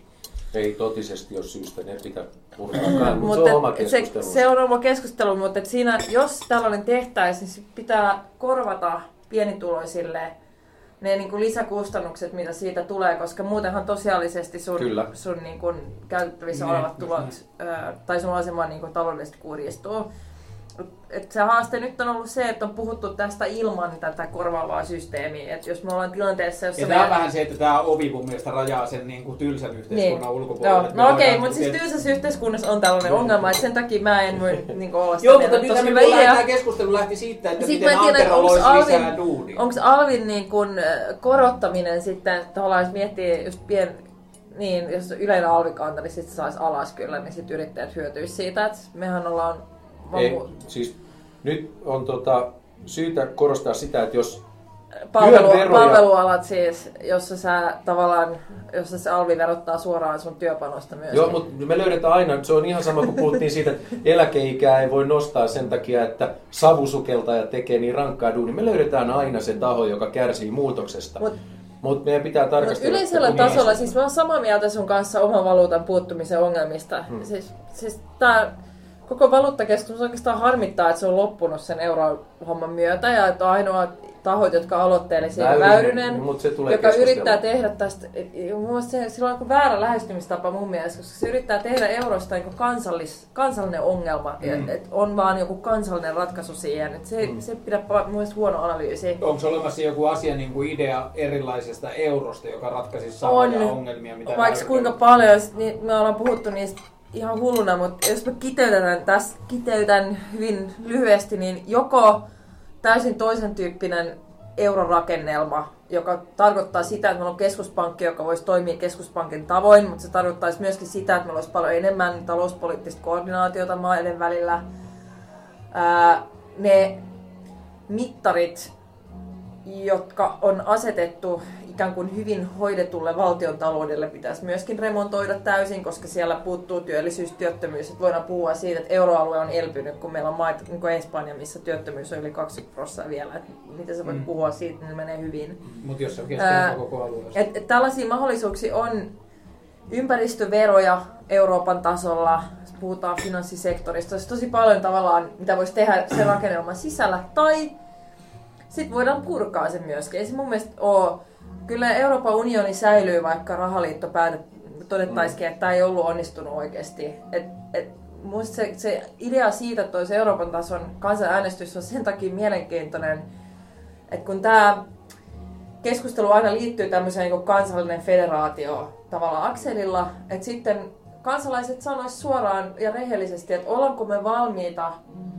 sellaiseen rahaliittoon, jossa se on aidosti syvennetty se yhteistyö. No tässä tulee se haaste, että vaikka mäkin koen olevani verrattain sivistynyt ihminen, niin mulla ei Mm. ole mitään kompetenssia puhua niin. rahasta. No, Niin kuin, että se on Se ei tosi, ole helppo, mutta vaikea. kaikki asiat on aina mahdollista selittää ymmärrettävästi, Niin, jollei toivottavasti niin yksinkertaisesti. Mutta mut, niin se toinen vaihtoehto on, on mun mielestä ihan oikeasti voi, voisi hyvinkin olla se, että puretaan se. Mm. Mutta mun silloin on järkevää purkaa koko rahaliitto, eikä niin, että, tai ainakin niin, että, että pitää olla selkeä malli sille, miten joku maa voi irtaantua siitä, koska se mitä Kreikan kohdalla tapahtui, niin mä ymmärrän kyllä hyvin, että sä et halua olla se pääministeri, joka tavallaan katsoo, että mitä mm. tässä käy. Että sulla on kansa, joka on valmis, on kärsinyt hirveästi, että menet katsoa, että jos pankki, pankkikriisi, likviditeettikriisi, totaalinen kaikki päällä, joka sulla ei ole mitään mm. tietoa siitä, että miten se, se tilanne tulee kehittyä. Että sekin on aika ähm, oikeastaan hullua, että me ollaan tässä rahaliitossa, jossa on mahdollista kiristää hallituksia väärän tyyppisestä Niin. politiikasta. Ja, ja siinä mielessä sä oot oikeasti myöskin, että jos Suomen talous menee tarpeeksi ää, kuralle ja me ylivelkaannutaan teoriassa samalla tapaa kuin mitä Kreikan kohdalla kävi, mm. niin sitten mekin voidaan löytää itsemme tilanteessa, jossa vasemmistoliitto voittaa vaalit ja saa 50 prosenttia, mutta sitten ää, Troikka kiristää meidät tekemään täysin toisen tyyppistä politiikkaa kuin mitä me ollaan vaaleissa luvattu tehdä. Ja se on se ny- nykyrakennelma on mun mielestä syvästi epädemokraattinen ja hirveä. Mutta näkemyseroa löytyy siitä, että kuinka iso se Suomen liikkumavara on tällä hetkellä, jossa meillä on vähän eri painotus kyllä kuin mitä Mä, sulla mä on. kohta boilan pilliin, jos tää menee niin käytännön politiikaksi, niin sit mä boilan Mutta, vähän. ja sitten lopuksi siitäkin samaa mieltä, että meidän pitää rakentaa uutta, totta kai. Et, siis, et, et mä haluaisin, oikeastaan mun Suomessa pitäisi tehdä sellaisia isoja ää, linjavalintoja ja tehdä isosti semmoinen niin ohjelma, laittaa asiat uusiksi, joka myös edistää sitä työllisyyttä. Et kaikki niin energiatuotannon uudistaminen, jos puhutaan siitä laajasta kämppäohjelmasta, jos puhutaan jostain digitalisaatiosta, perustulon käyttäjänotto, kaikki tämmöiset niinku uudistukset isot, me päästään luoda uusia työpaikkoja, ihmiset pääsee töihin. Ja sen lisäksi niin tehdään, niinku, tehdään oikeudenmukaista tulojakoa. Sellaista. Kiitos. Näyttääpä terveelliseltä. Sitäpä hyvinkin. Ah, on näyttää ihanaa. Oo, sillä Maria. Niin, niin hyvä. Tuonet kiitos. Siis tässä kohtaa mun mielestä päästään hyvin lähelle semmoista niin kuin, suomalaisen politiikan ydintä, josta niin kuin, Joka on harmaa ja Mitä? har- harmaan ruskea yli. Eli, ja, ja siis niinku tää, se on niin, siinä on niin paljon, mutta niinku, tietyllä tavalla mulle suomalaisen politiikan ongelmat äh, kiteytyy polarisaation, joka taas kiteytyy puoluepolitiikkaan siihen, että kaikkien puolueiden pitää myydä sitä brändiä koko sen niinku vaalien välisen ajan ja tehdä niitä irtiottoja. Mutta että silloin kun ehdotetaan yhteiskuntaan uusia, konkreettisia, radikaaleja, isoja uusia asioita, mitä nyt? Way too sweet for my taste. Ah, okei. Ei pysty syömään. Tässä, jos haluat liian lisää jälkeen, niin tosta saa. Mä oon täysin syö mua. Mm.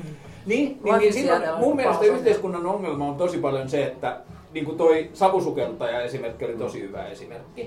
Ja mun, niin kuin mä toivoisin, että yhteiskunnassa tehdään semmoinen niin kuin, niin kuin yhteinen sopimus, että silloin kun valittaja on hyväosainen, silloin kun valittaja on, että, niin kuin, että yritykset lähtee Suomesta, joo, pitää kuunnella ja löytää yhteistyötä, niin kuin näin. Ja sitten, että niin kuin, bla bla, että, että minun, minä joudun luopumaan kolmannesta kartanosta, niin jos näin tehdään. Mitä ikinä se on, jos se koskee niin kuin hyvinvoivien ihmisten hyvinvointia, niin silloin se saa laittaa ainakin toisen korvan kiinni olla tällä tällä la, la, la, että pitää tehdä muutoksia. Silloin kun puhutaan tämä sama huoli niin kuin kohdistuu huono-osaisiin, kaikista vaikeimmassa tilanteessa. Silloin pitää kuunnella tarkkaan. Ja mun mielestä, ja tässä mun mielestä vasemmistoliitolla on paljon opittavaa, että silloin kun esittää sen kritiikin, niin mun mielestä sen niiden kulttuuristen, isojen yhteiskunnallisten uudistuksen niin kuin hyvät puolet pitää myöntää. Pitää myöntää, että tässä ratkaistaan tätä tällaisia. Sitten osoittaa se kohde, jossa tämä aiheuttaa inhimillistä kärsimystä tai liian paljon, ja sitten yhdessä lähteä siihen keskusteluun, että miten tämä ratkaistaan. Ja tällä hetkellä mun mielestä se yhteiskunnallinen keskustelu on, että tulee yhteiskunnallinen idea, molemmilta puolilta huudetaan ongelmat, ja that's it. Ja tämä on nimenomaan, meidän koko järjestelmä on rakentunut, tämä poliittinen järjestelmä, päätöksentekojärjestelmä siihen, että siellä keinotekoisesti vahvistetaan sitä vastakkainasettelua. Mm. Kun sen pitäisi ennemmin olla niin, että ensin mietitään yhdessä, että eikö niin, että me ollaan samaa mieltä tästä ongelmasta, ja sitten sen jälkeen pyritään ratkaisemaan se mahdollisimman hyvin ja vielä enemmän sitä, että siellä kimpas yritettäisiin löytää ihan kokonaan uusia keinoja, millä se tehdään, koska tuo porukka on makeeta, se on valveutunutta eduskunnassa. Mä oon todella monien kanssa täysin eri mieltä ja mulla on eri arvomaailma, mutta loppupeleissä, jos me onnistuttaisiin dialogin kautta käymään sitä toisiamme kunnioittaa sitä keskustelua, niin sieltä löytyisi paljon useammin ratkaisu, jos me ollaan ihan täysin samaa mieltä, tämä on hyvä juttu, kuin mitä tämä nykyinen järjestelmä tuottaa.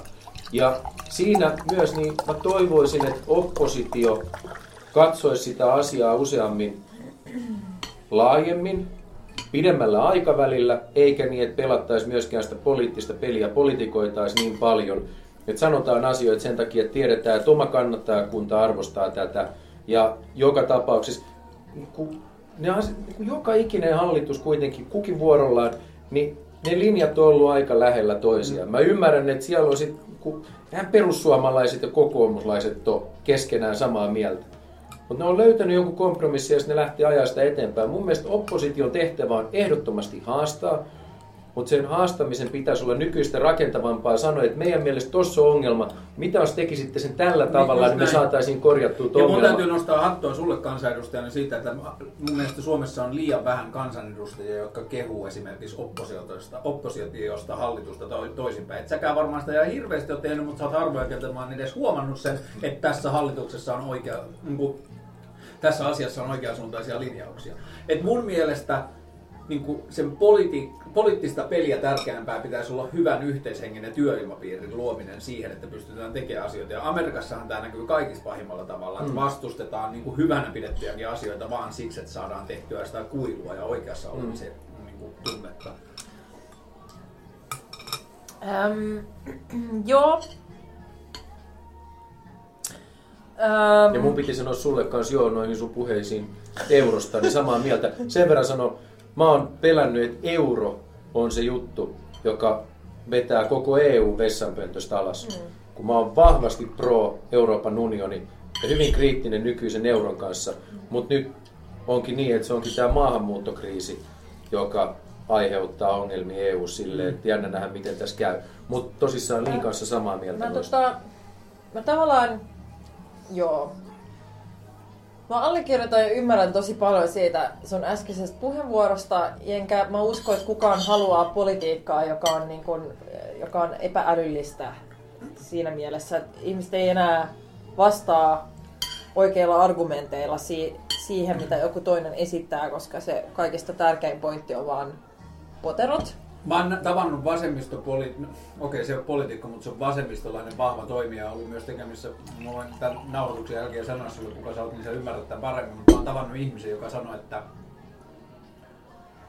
kyllä yhteiskunnassa pitää olla toimija, joka opponoi. No niin kuin, että kyllä yhteiskunnassa Joo, pitää olla toimija. Kyllä mä, y- mä ymmärrän sen myöskin, mm. koska, mutta mä haluan vielä sanoa, että se mi, mi, mikä mun niin mielialaan tällä hetkellä vaikuttaa hyvin paljon. Siis toi syksy oli tosi raskas mulle henkilökohtaisesti. Ei ainoastaan, ty- varmaan kaikille ei ainoastaan työn määrän takia, vaan myös niiden päätösten sisällön takia. Mm.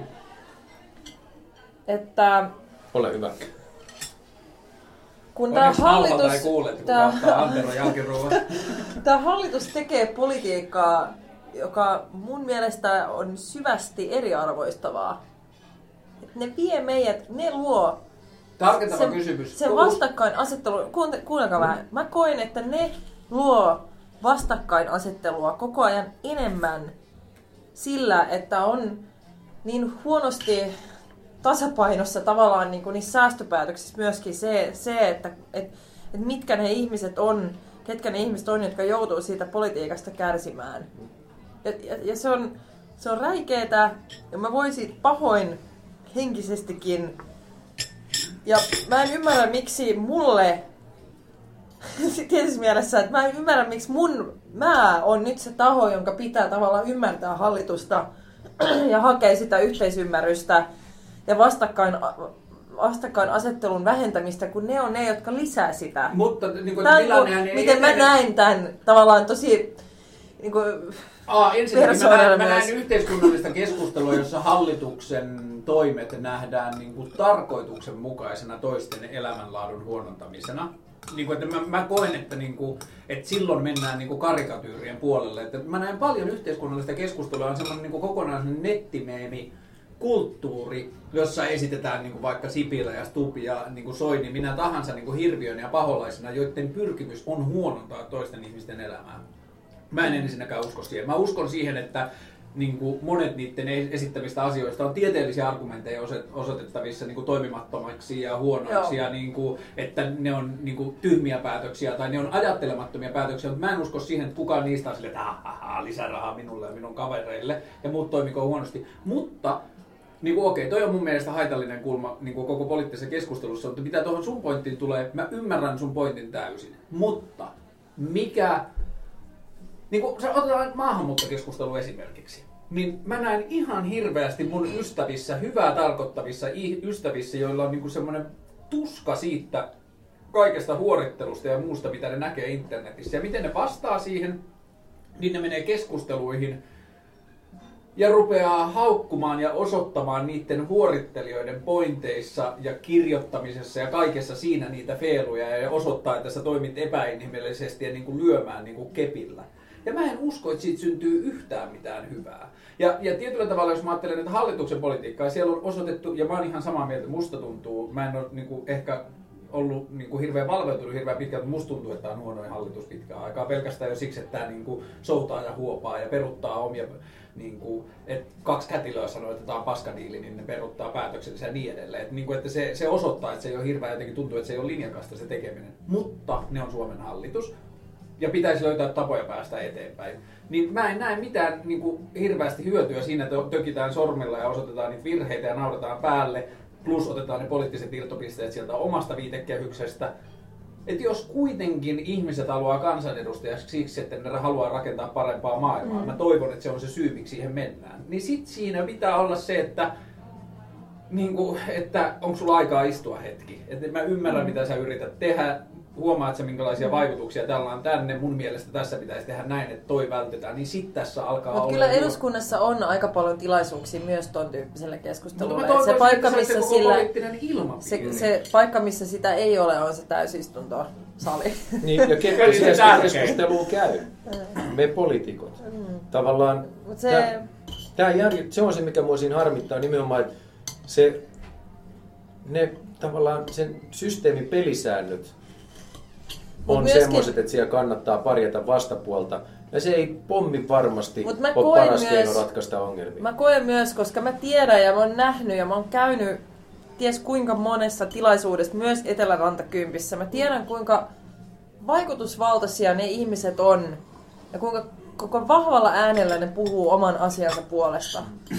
Ja kun mä mietin, ketä mä edustan ja haluan edustaa siellä eduskunnassa, ja ne tyypit, ja ne jäbät, jotka on tullut mulle Lidlissä juttelee kassalla, että eka kertaa koskaan äänestänyt, kun ne äänestänyt mua.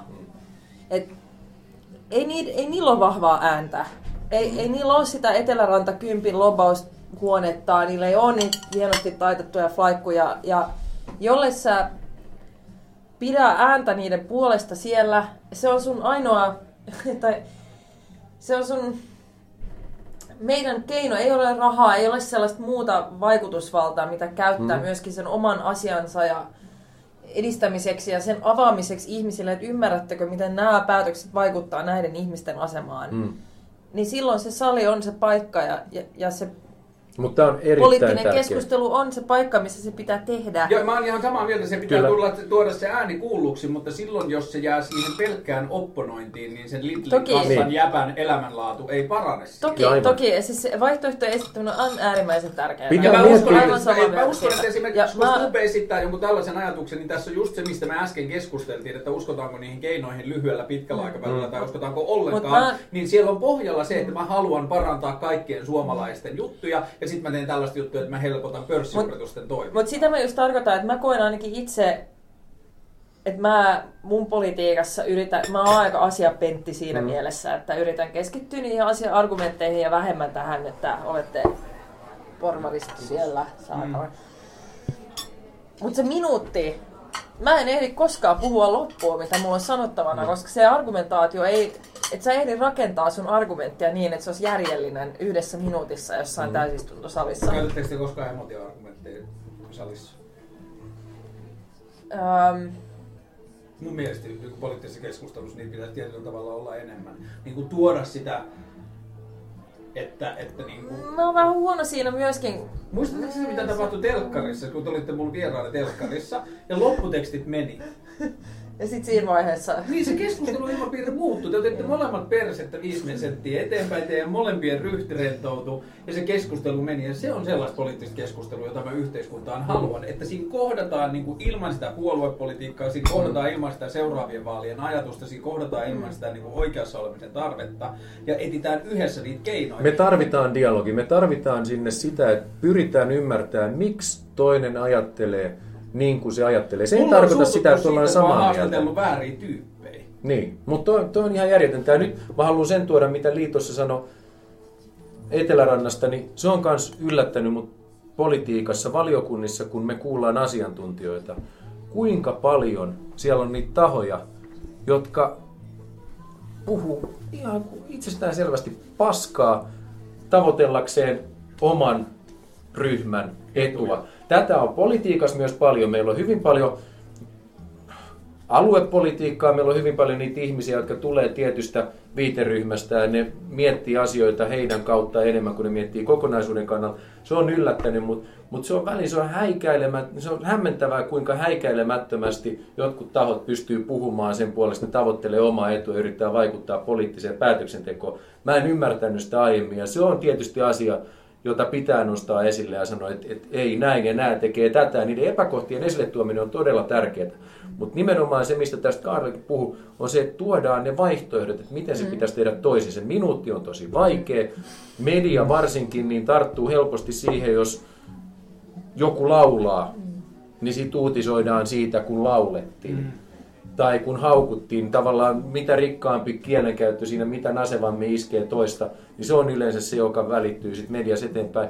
Ja se vaan voimistaa sitä vastakkainasettelua, kun meillä ei ole varaa siihen, kun meidän pitää löytää ne ratkaisut. Me tunnistetaan aika hyvin kautta laidan sen, mitkä on meidän ongelmat.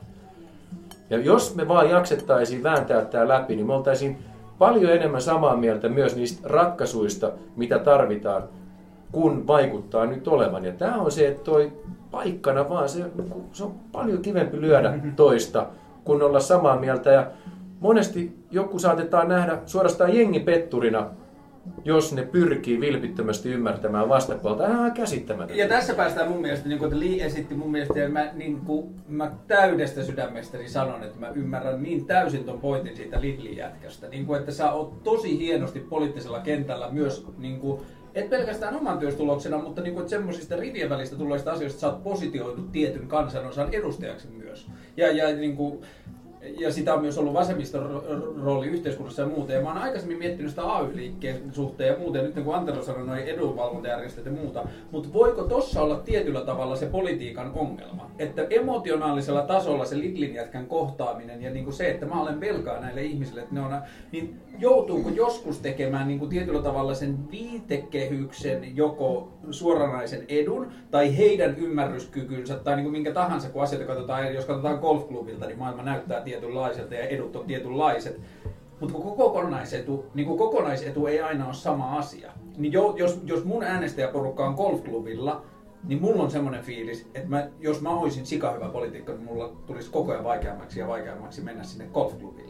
Et jos, mä, jos mä ajattelen kokonaisetua, jos mä ajattelen yhteiskunnan kokonaisetua ja sitä, että kaikilla menee hyvin, niin ihan sama vaikka se golfklubi on äänestänyt sen, niin mä joudun kusemaan tietyllä tavalla niiden muroihin, että tämä on se, mikä mun mielestä on kokonaisedun kannalta parasta. Ja siis ainahan politiikassa, oppositiossa ollessahan se tilanne on vähän erilainen, mutta mutta aina kun sä oot hallituksessahan sä joudut tekemään Mm. jotain, mikä sun oma viitekehyksen näkökulmasta varmaankaan ei ole Mm. hyvä tai, tai edes lähelläkään hyvää. Mutta eikö oppositiossa ollessa ole se riski, se- että mitä tahansa sä niin tuet hallituksen toimintaa, niin oma viitekehys pitää sua petturina? Öö, ei, siis kyllä mun mielestä me ollaan tuettu hyviä hallituksen esityksiä. Et siis, mut, et se pointtihan on, on myös siinä, että yhteiskunnan kokonaisedun määritteleminen on myös politiikkaa. Niin on. Kyllä. Ja Se on tämä ei ole ollenkaan niin, niin helppoa, helppoa tämä, että et miettii esimerkiksi tuloerojen kaventaminen. Minusta siinä on kyse yhteiskunnan kokonaisedusta. Et on paljon tutkimustulosta siitä, että pienten tuloerojen yhteiskunnissa kaikki voi paremmin. Kyllä. Niin kuin Mm. kautta linjan kaikilla mittareilla, puhutaan sitten nuorisorikollisuudesta tai teini-aborteista tai mistä tahansa, kaikki voi paremmin. Mutta jos sä haluat tehdä tuloeroja kaventavaa politiikkaa, niin sä joudut vääjäämättä niin siirtelemään vähän Tuloja. tuloja. ja, ja silloinhan se tarkoittaa esimerkiksi Suomen kaltaisessa yhteiskunnassa myös sitä, että kiristetään sieltä yläpäästä. Niin.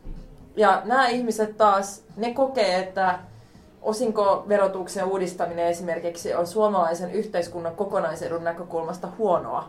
Mä oon, nä- näitä keskusteluja on käynyt paljon. Mä aina, mun mielestä politiikassa sulla on velvollisuus mennä sun mukavuusalueen ulkopuolelle jatkuvasti. Ja on käynyt näissä eri, eri edunvalvontaorganisaatioiden iltatilaisuuksissa ja muissa, mistä mä oon vääntänyt näistä. Ja mä, mun mielestä vaikuttaa siltä, että ne on vilpittömästi sitä mieltä. Mm. Että osinko verotuksen kiristäminen, se saattaa johtaa siihen, että pääomat vähenee entuudestaan Suomessa ja tämä ei ole yhteiskunnan kokonaisedun näkökulmasta hyvää. Niin mä uskon Tai- siihen, että ne tai- on täysin Ta- vilpittömiä. tai on, ne on vilpittömästi sitä mieltä, että tuloeroilla ei ole väliä, vaan ainoastaan niin tällä absoluuttisella, että kukaan ei ole absoluuttisesti yhtä köyhä kuin mitä on tällä hetkellä. Ne haluaa tavallaan pitää huolta siitä, että se alin elintaso on riittävän korkealla, mutta että se yläpäällä ei ole väliä. Ja ei mulla mitään muuta, mä en voi vetää mitään muuta johtopäätöstä, kun ilmeisesti on ihmisiä, jotka vilpit, tämä on niiden vilpitön määritelmä siitä yhteiskunnan kokonaisedusta. Ja silloinhan se tarkoittaa sitä, että me ollaan taas kerran, me ollaan eri mieltä sitten Joo, siitä. mutta tossa, niin kun, mä oon samaa mieltä ja mä ymmärrän, että ja mä näen, että maailma toimii noin. Jos mä olisin syntynyt erilaisiin perheeseen, niin mun käsitys yhteiskunnan kokonaisedusta olisi varmaan erilainen. Mutta tässä tulee mun mielestä se ongelma, se puoluepolitiikan ongelma. Että puolueilla on se tietynlainen brändi, että kokoomuksen pitää puolustaa Mm. niitä optioiden juttuja, vasemmiston pitää puolustaa niitä työväkijuttuja, ja sitten ne rupeaa polarisoitumaan. Koska silloin, jos ne olisi vaan henkilökohtaisia semmoisia näkemyksiä, niin silloin se on paljon helpompaa nähdä niiden läpi. Mä ymmärrän, että sä oot viettänyt koko elämässä golfklubilla, niin silloin se option menettäminen saattaa pelottaa, ja silloin siinä on paljon helpompaa käsiteltävää. Mutta toi on vaikea paikka. Se on mulle, onneksi mä tuun politiikan ulkopuolelta, niin ei ole päässyt myöskään Ja sit sä syntymään sitä viiteryhmää. kaikista laimeimman puolueen vielä siellä. No, joka mahdollistaa mulle sen, että mä tiedän, että mun äänestäjäkunnassa on jonkin verran niitä, jotka on golfklubilla. Mm. Ja mä oon yrittänyt mahdollisimman rehellisesti sanoa niille, että kai te ymmärrätte, että mä en ole tuolla ajamassa teidän etua. Mutta samalla tavalla mä oon yrittäjä. Hyvin paljon on tullut ihmisiä yrittäjäpuolelta sanomaan, että tosi hienoa saada yrittäjä eduskuntaa ajamaan meidän yrittäjän asemaa. Niillekin mä mä ajamassa yrittäjän asemaa. En todellakaan. Vaan mua kiinnostaa se, että miten me saadaan tästä kokonaisuudesta mahdollisimman toimiva ja oikeudenmukainen, koska tavallaan jos mä oon kiitollisuuden velas jollekin porukalle, niin silloin mä en pysty Mä tekemään tätä mieltä. työtä rehellisesti. Siis mä en koe, että mä ajan tietyn ryhmän etuja, koska munkin äänestäjäkunnassa tiedän, että siellä on tosi paljon täysin erityyppisiä ihmisiä. Että mä haluan ajaa tiettyjä muutoksia yhteiskunnassa. Siis, että totta kai kaikkihan on mukana sen takia, että halutaan muuttaa yhteiskuntaa paremmaksi, mutta silloin kun mä ajattelen sitä, että, että ketkä ne on ne ihmiset, jotka ovat eniten tarvitsee sitä niin sanotusti parannusta, Mhm. et, ket, et, Kyllä. parannusta. Et ketkä ne on, joiden asemaa ensisijaisesti nyt pitäisi lähteä parantamaan, niin, niin sieltä tulee just tää Lidlin jävä ja tulee ne tyypit monissa No tässä mä oon paikoissa. samaa mieltä, mutta tässä onkin se meidän ero, että tavallaan ne ratkaisut, mitä mä ehdotan, esimerkiksi sen irtisanomissuojan heikentäminen, niin mä näen sen oikeasti Niin. niin. asiana, jonka tehtävänä on helpottaa näiden ihmisten työllistymistä. Niin. Niin. Mutta mulla on ihan sama arvo tässä näin, että mä mittaan Mä- yhteiskunnan mä hyvin, siis- niiden Tuossa me ollaan mun mielestä sen, yhteiskunnallisen siis- keskustelun Joo. tosi ytimessä Niin, mutta tässä just sen asiassa. takia, ja sen takia mä en halua ikinä, mä vihaan henkilöön menevää argumentaatiota, koska mm. mä en halua kyseenalaistaa sun motiiveja, tai siis sun vilpittömyyttä. Mutta mä voin siitä huolimatta olla sitä mieltä, että sä oot väärässä. Totta kai. Et mun niinku arvio siitä, että mitä siitä irtisanomissuojan heikentämisestä seuraa, mulla on eri arvio siitä, onko se yhteiskunnan kokonaisedun näkökulmasta hyvä vai ei. Mutta eikö, eikö mä voi tässä tarjota jonkinlaista niinku semmoista win-win-tilannetta yhteiskuntaa sillä, että niinku kaikki meistä selkeästi on vahvoja perustulon kannattajia ja niinku perustulo on mun mielestä hyvä esimerkki työntekijöiden oikeuksien kasvattamisesta. Mm. Niin Ja se on myös tulonsiirto matalapalkkatyötä tekeville ihmisille, jotka usein näin. unohtuu. Mutta jos me tuetaan sitä puolta, perustulo, ää, sosiaalijärjestelmien helpottaminen, byrokratiaviidakon helpottaminen, kaikki tämä, niin kuin, työn ja työttömyyden välillä liikkumisen helpottaminen ja kaikki tämä. Jos me tehdään sitä paljon, niin onko sitten lii, niin kuin sun, niin kuin sun näkemyksen mukaan noin Anteron ehdottomat mallit esimerkiksi hyväksyttävämpiä tai ymmärrettävämpiä siinä todellisuudessa? No kaikki on aina kokonaisuus, totta kai. Mutta jos näin tehtäisiin, jos tulisi Mutta tämä on vähän perustulo, sama jos- kuin, että just tämä tasapaino, että jos me ollaan siinä yhteiskunnassa, jossa se ikään kuin on saavutettu, niin sitten ehkä mä katsoisin asioita, että se on mun mielestä vaikea ottaa kantaa tiettyihin Mut jos asioihin jostain meidän- teoreettisesta. Jos me pyritään tekemään kymmenen vuoden päähän Mennään, tai ei politiikkaa, tarvitsisi mennä niin Mutta jos me mennään Niin. viiden tai kymmenen vuoden päähän, että musta on Suomessa, mun kokemus on se, että on paljon sellaisia isoja juttuja, mitä voitaisiin tehdä, josta me löydettäisiin varmastikin melko laajaa yhteisymmärrystä yli puoluerajoja. Ja sitä perustulo on yksi tosi hyvä esimerkki. Sitten on koko tämä energia ää, remontti ja siis tavallaan laajasti määriteltynä, että koskee niin kuin cleantechia myöskin. Tämä asuntopolitiikka, mä, mä en niin kuin ymmärrä mitään järkiargumentteja sitä vastaan voisi olla. Digitalisaatiossa, myös koulutuspolitiikan osalta ihan sikahan sellaisia juttuja, mitä vaan voi tehdä. En mä usko, että ne, ne erimielisyydet niistä on niin isoja. Mutta te, niin tämä on mun mielestä ehkä tietyllä tavalla yksi niistä kysymyksistä, joka mulla vello eniten mielessä, kun mä mietin tätä, että me puhutaan työstä. Niin jos maailma menisi siihen suuntaan, niin kuin, että mun niin kuin sellainen premissi on, että maailma on menossa enemmän siihen suuntaan, että se työn liikkuvuus ja työsuhteiden ja kaikkien tällaista, että siitä, siitä tulee semmoista hämähäkin seittimäistä ja paljon nopeampaa ja erilaista. Ja mä koen, että mulla saattaa olla aika modernistinen työ. Että mä teen paljon mun mm. niin kuin omasta innostuksesta lähteviä asioita ihan erilaisilla aloilla ja ihan erilaisia juttuja. Jos mä ajattelen mun työtä, sopi, työn sopivuutta yhteiskuntaan, niin Suomen yrittäjät on tosi paljon oikeassa siinä, että miten ne lisäisi mun työtä ja helpottaisi mun työn tekemistä. Niin jos me lähdetään sieltä niin kuin heikko-osaisten tilanteen parantamisesta, perustulo, kaikki nämä turvasysteemit ja kaikki tämä, niin näetkö sä, että maailman muutos on menossa siihen suuntaan, että no joo, että jos maailma menee tuohon suuntaan, niin sitten noi, niin kuin, nyt käytetään lainausmerkkejä, oikeistolaiset asiat työn halventamisesta tai helpottamisesta muuttuu kyllä ihan valideiksi pointeiksi. Et jos nyt puhutaan siitä kehruujennimuutoksesta, mm. niin musta tuntuu, että tämä maailma pakottaa meitä siihen, että se nope- palkkaaminen on nopeampaa, irtisanominen on nopeampaa ja helpompaa. Mutta jos otetaan tämä Tanskan flexicurity-malli mm. esimerkiksi, mä voisin hyvin kuvitella, että se, että se voisi olla aika toimiva sellaisessa maassa, jossa työttömyyttä on aika vähän. Eli niitä Mutta työpaikkoja olisiko se mahdollisesti sen ansiota myös, että siellä on työttömyyttä Niin, vähemmän? siis syy- Mä- seurausasia. Se tilanne Niin. on aika erilainen, niin no se on hyvä kysymys, mutta se tilanne täällä on aika erilainen verrattuna Tanskaan kyllä. Et se, Meillä on se, kieli. se, että millä tavalla se siirtymä, nyt, nyt te itse asiassa toitte tämän takaisin tähän niin kuin reaali, Niin, mutta tää on tilanteeseen, niinku- tää- mutta et tää se nyt on hyvä esimerkki, joo. että, että tavallaan ideaalitilanteessa voisin nähdä, että se esimerkiksi voisi toimia ihan, ihan hyvin. Niin, nyt Mutta puhun- sitä, no niin. nyt, nyt päästiin toiseen asiaan, jos ei politiikasta puhuta. Me tavallaan ajaudutaan vaan joihinkin juttuihin, kun meiltä puuttuu selkeät päämäärät. Me ei puhuta Mm. ollenkaan siitä, että minkälainen Suomen pitää olla vuonna 2030. Tää on se, Me ei edes puhuta siitä, minkälainen Suomen pitää olla vuonna 2020. Me ajatellaan, että ei voi tehdä näin, kun ei ole perustuloa. Mm. Mm. Sitten me ei voida tehdä näin, koska meillä ei ole tarpeeksi että silloin kun sosiaalityöntekijöitä. lopetettiin telkkarin tekeminen Niin. viimeksi, niin mä sanoin, että mä haluaisin tehdä tulevaisuuskeskustelun, joka liittyy just Se- tähän, että sekin- unohdetaan se arkipolitiikka ja mietitään sitä, että Mutta tämä millainen on, maailma me tämä on itse asiassa sellainen juttu, mitä olen muutenkin miettinyt kevääksi. Myös se, että, että voisi miettiä Suomen tulevaisuutta ilman sitä puoluepolitiikkaa, että vaan ne poliittiset jotenkin yhteiskunnalliset muutokset, mitä sä tuntuu itse niin- haluaisit se saada tuntuu niin, aikaiseksi. kun sä Ja, niin, siis kun musta toi, mä byrokratisoidun koko ajan. Se- Tää on ehkä pa- kaikista pahinta eduskunnassa, Mm. mitä on huomannut, että sä just byrokratisoidut. Se on Ja kun aivan meidän ei pitäisi tehdä sitä todella. Mun, mä koko ajan liian Mut- huomaan, että sä oot niin taitava poliitikko, että sun pitää saada viikoksi saarelle, että sä pääset siitä politiikan tuulista. Toi, älä nyt, mä olin kaksi viikkoa lomalla joulualla. Niin, mutta sit sä oot laittanut taas pikkutakin päälle. vegetatiivisessa duuniin, tilassa. Ähm, mutta siis sellaisia kantavia teemoja. Muista eriarvoisuus on musta se on ehkä niinku tärkeimpiä myös tulevaisuuskysymyksiä mulle, koska se on myös globaali kysymys ja se tulee olemaan vielä ajankohtaisempi. Jos miettii 2030, niin tulee tosi isoja murroksia myös globaalisti, koska ihmiset tulee vaatii parempia työoloja, parempia palkkoja globaalisti toivon mukaan, kaiken järjen mukaan tosi isosti, mutta sitten samanaikaisesti tulee kaikki nämä muuttoliikkeet kautta resurssien hupeneminen. Et se, ja, ja se tarkoittaa myös sitä, että se työ tulee muuttumaan myös globaalilla tasolla tosi isosti. Et tässä on kyllä ihan sairaan isoja ja tärkeitä juttuja, mitä meidän pitää ratkaista. Ja sitten sit se työ on toinen. Et se haaste ehkä Vassille myös tässä tilanteessa on se, että et kun työ muuttuu koko ajan ja sitten samanaikaisesti on ihan sikana sitä muuttumatonta työtä tällä hetkellä. Mm. Että sun pitää talan pyrkiä tai onnistumaan tekemään politiikkaa, joka huomioi nämä molemmat. Samanaikaisesti, kun sä vielä ennakoit niin mä itse ajattelen sen niin, että tietyllä tavalla sen politiikan pitää mahdollistaa se uusi työ tekemättä hirveästi hallaa sille vanhalle.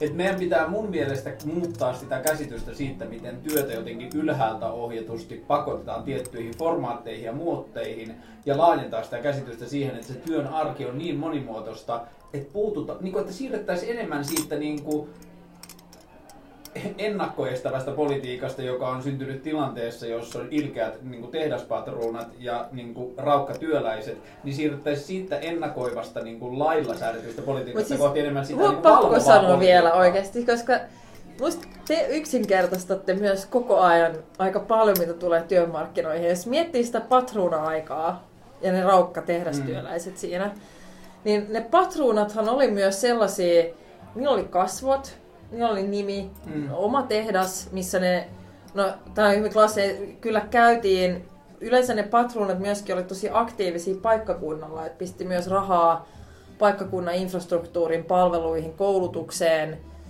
Suomessa tämä tehdaspatruuna porvaristoryhmähän on ollut mä en tiedä voiko kokoomusta aina kutsua sivistyspuolueeksi, mm. meillä on ollut sivistysporvaristoa kyllä, niin, vaikka on mm. vastustettu yhtenäistä kansakoulua ja muuta, mutta mm. että tavallaan niin kuin, on ollut paljon myös kannatusta tälle. Ja jos katsotaan nyky, okei, nykytyömarkkinoilla, sitten meillä on paljon sellaisia työpaikkoja, joissa ei ole edes sitä tehdaspatruunaa, vaan sinulla voi olla täysin nimetön, kasvoton, ulkomailta tuleva työnantaja, joka pitää sut ehkä kaiken lisäksi, sä oot vuokratyösuhteessa mm. esimerkiksi, sä oot vain yksi todella monien muiden työntekijöiden joukossa, sä oot täysin vaihdettavissa, sulla ei ole mitään mahdollisuuksia sinänsä kehittyy siinä työtehtävässä tai vaikuttaa siihen sisältöön, että, että, että tässä on tapahtunut muutoksia sekä hyvään että huonoon. Mm.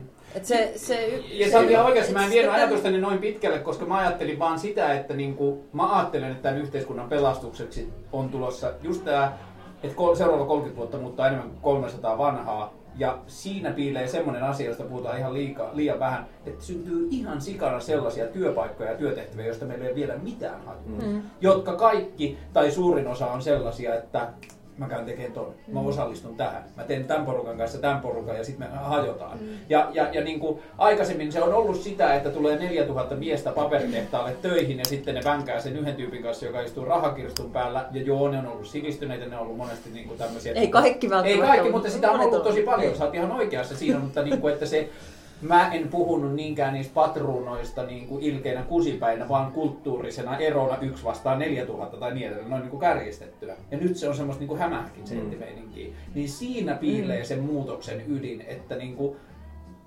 Mä uskon, että tämä yhteiskunta pelastuu sillä, että me niinku digataan työstä. Mm. Että me tykätään Tämä on just työstä. se, mitä mä itse jotenkin haluaisin hakea. Että voidaanko me ottaa ne hyvät, hyvät puolet tästä muutoksesta. Mm. Että olisi miettiä, otetaan ne itsensä työllistäjät taas kerran mm. esimerkkinä. Että ne on siitä huonosta tulotasosta, siitä epävarmuudesta huolimatta löytänyt jotain siinä tavasta tehdä työtä, joka on vielä tärkeämpää. Joka varmasti on juurikin itse sitä, että sä pystyt edelleen... Saanko pyytää, että sä otat meistä kuvan? Totta kai. Keskittyy. Anterolla on puhe. Niin. Hmm? Että sä saat, voit tehdä sitä journalistiikkaa edelleen, vaikka se on kuoleva ammattinimike tai... Sopii, jos vähän tiivistä, koska muuten mä näen tässä peilissä taustalla. Ja no, se on ihan hyvä. Mä voin ottaa yhden tästä tämmösen niinku... Noin. No siitä jos vielä vähän hymyillään. No. No niin, hyvä. Kiitos. Siellä, siellä, siellä meikäläinen on taustalla. Tota, Olisiko äh, kaivattu jotain tähän väliin? Ei varmaan. Mä, mä oon hyvin fine. Mä oon fine, Oli ihan superhyvä. Joo, ja mä mielelläni maksaisin sitä, mutta mulla ei ole nyt rahaa siihen. Ei, ei voida varmaan kaikki maksaa. No niin, otetaan kolme erikseen. Yes, ilman joo, joo. Niin, niin vielä tosta, että, että niin kuin, että meidän pitää luoda sellaista kulttuuria, jossa me mahdollisesti... Niin tuossa oot oikeassa se, että siellä niin kuin itsensä työllistävissä ihmistä, niin kuin, että mä oon luopunut elämästä niin monesta asiasta. Tänään mä tajusin, mun kaveri Pauli lähetti mulle eilen Harvard Business Reviewn kanne, jossa luki, että forget about life work balance, it's all about choices. Ja mä tajusin, että mä oon tehnyt tosi paljon viime vuosina valintoja sen eteen, että mun työ olisi mielekästä. Mua ei kiinnosta niin paljon rahaa, mua ei kiinnosta niin paljon uralla menestyminen, mua kiinnostaa se, että mun työ on mielekästä ja se niin muuttuu. Mutta oikeus mielekkääseen työhön. Niin. Että miten me voidaan, jos me otetaan se lähtökohdaksi, miten me voidaan niin kuin eri aloja huomioida ja tavallaan erityyppistä työtä huomioida jollain tavalla edistää sitä. Että tämän, koska jos mä mietin julkista sektoria, esimerkiksi hoivatyötä, jossa on myös tosi paljon ihmisiä, jotka tuntee, se on aika yleistä, että siinä on tosi vahva ammattiylpeys.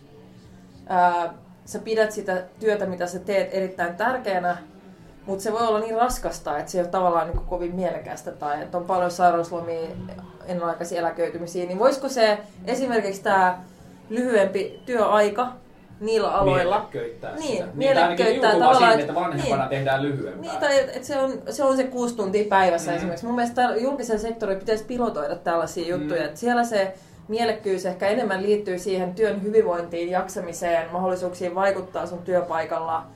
Jossakin toisessa tehtävässä se on se vapaus. Mm. Et, et se, täs, tässäkin pitäisi ottaa tavallaan tämän niin kuin työelämän moninaisuuden huomioon ja pohtia eri keinoja tavallaan toteuttaa sitä eri työntekijöiden kohdalla. Mä tajusin tosta Se ei ole välttämättä aina se raha. Niin, mä tajusin tuosta työn mielekkyydestä tänään semmoisen tosi ison asian, kun me puhuttiin Pauli ja Leon kanssa siinä isäkeskustelussa työstä ja työn suhteesta perheeseen. Sitten mä yhtäkkiä rupesin melkein häpeämään sitä, kuinka miellyttävä työ mulla on ja kuinka paljon mä tykkään mun työstä. Sitten mä tajusin, että mä oon tosi etuoikeutettu. Mutta sitten mä tajusin, että tässä yhteiskunnassa on ihan sikana sitä menestyspuhetta, jos jenkin puhuu, että mä oon tehnyt niin paljon töitä ja mä teen. Sitten mua aina hävettää, kun mä teen tosi vähän töitä. Mm. Mutta sitten mä tajusin, että itse asiassa se, minkä eteen mä oon, tehnyt tosi paljon töitä, on se työn mielekkyys. Ja jos se työn mielekkyyden vaatimus nostetaan yhteiskunnalliseksi arvoksi, niin haluttiin me tai ei, niin sen mukaan tulee ihan sikana vastuullisuutta. Se liittyy ihan sikan niin siihen ihmisten omaan aktiivisuuteen. Mielekästä työtä ei tule kukaan antamaan samalla lailla kuin työtä on aikaisemmin annettu. Niin kuin, että siinä sen yksilön rooli no, kas, niin kuin, vahvistuu ihan sikana. Kiitos paljon. Joo, ja, mutta jotta me voidaan vaatia yksilöltä enemmän vastuuta, meillä pitää olla myös hyvin joustava turvamekanismi siinä ympärillä ja sen takia se vaatii sen perustelun. Mä oon ihan samaa mieltä. Haluatko Li sanoa tähän samaa mieltä? Öö, samaa mieltä perustulon käyttöönoton tarpeellisuudesta. Hyvä. Meidän miettii tätä. Miten mä lisään? Niin, niin mä lisään sen laskun.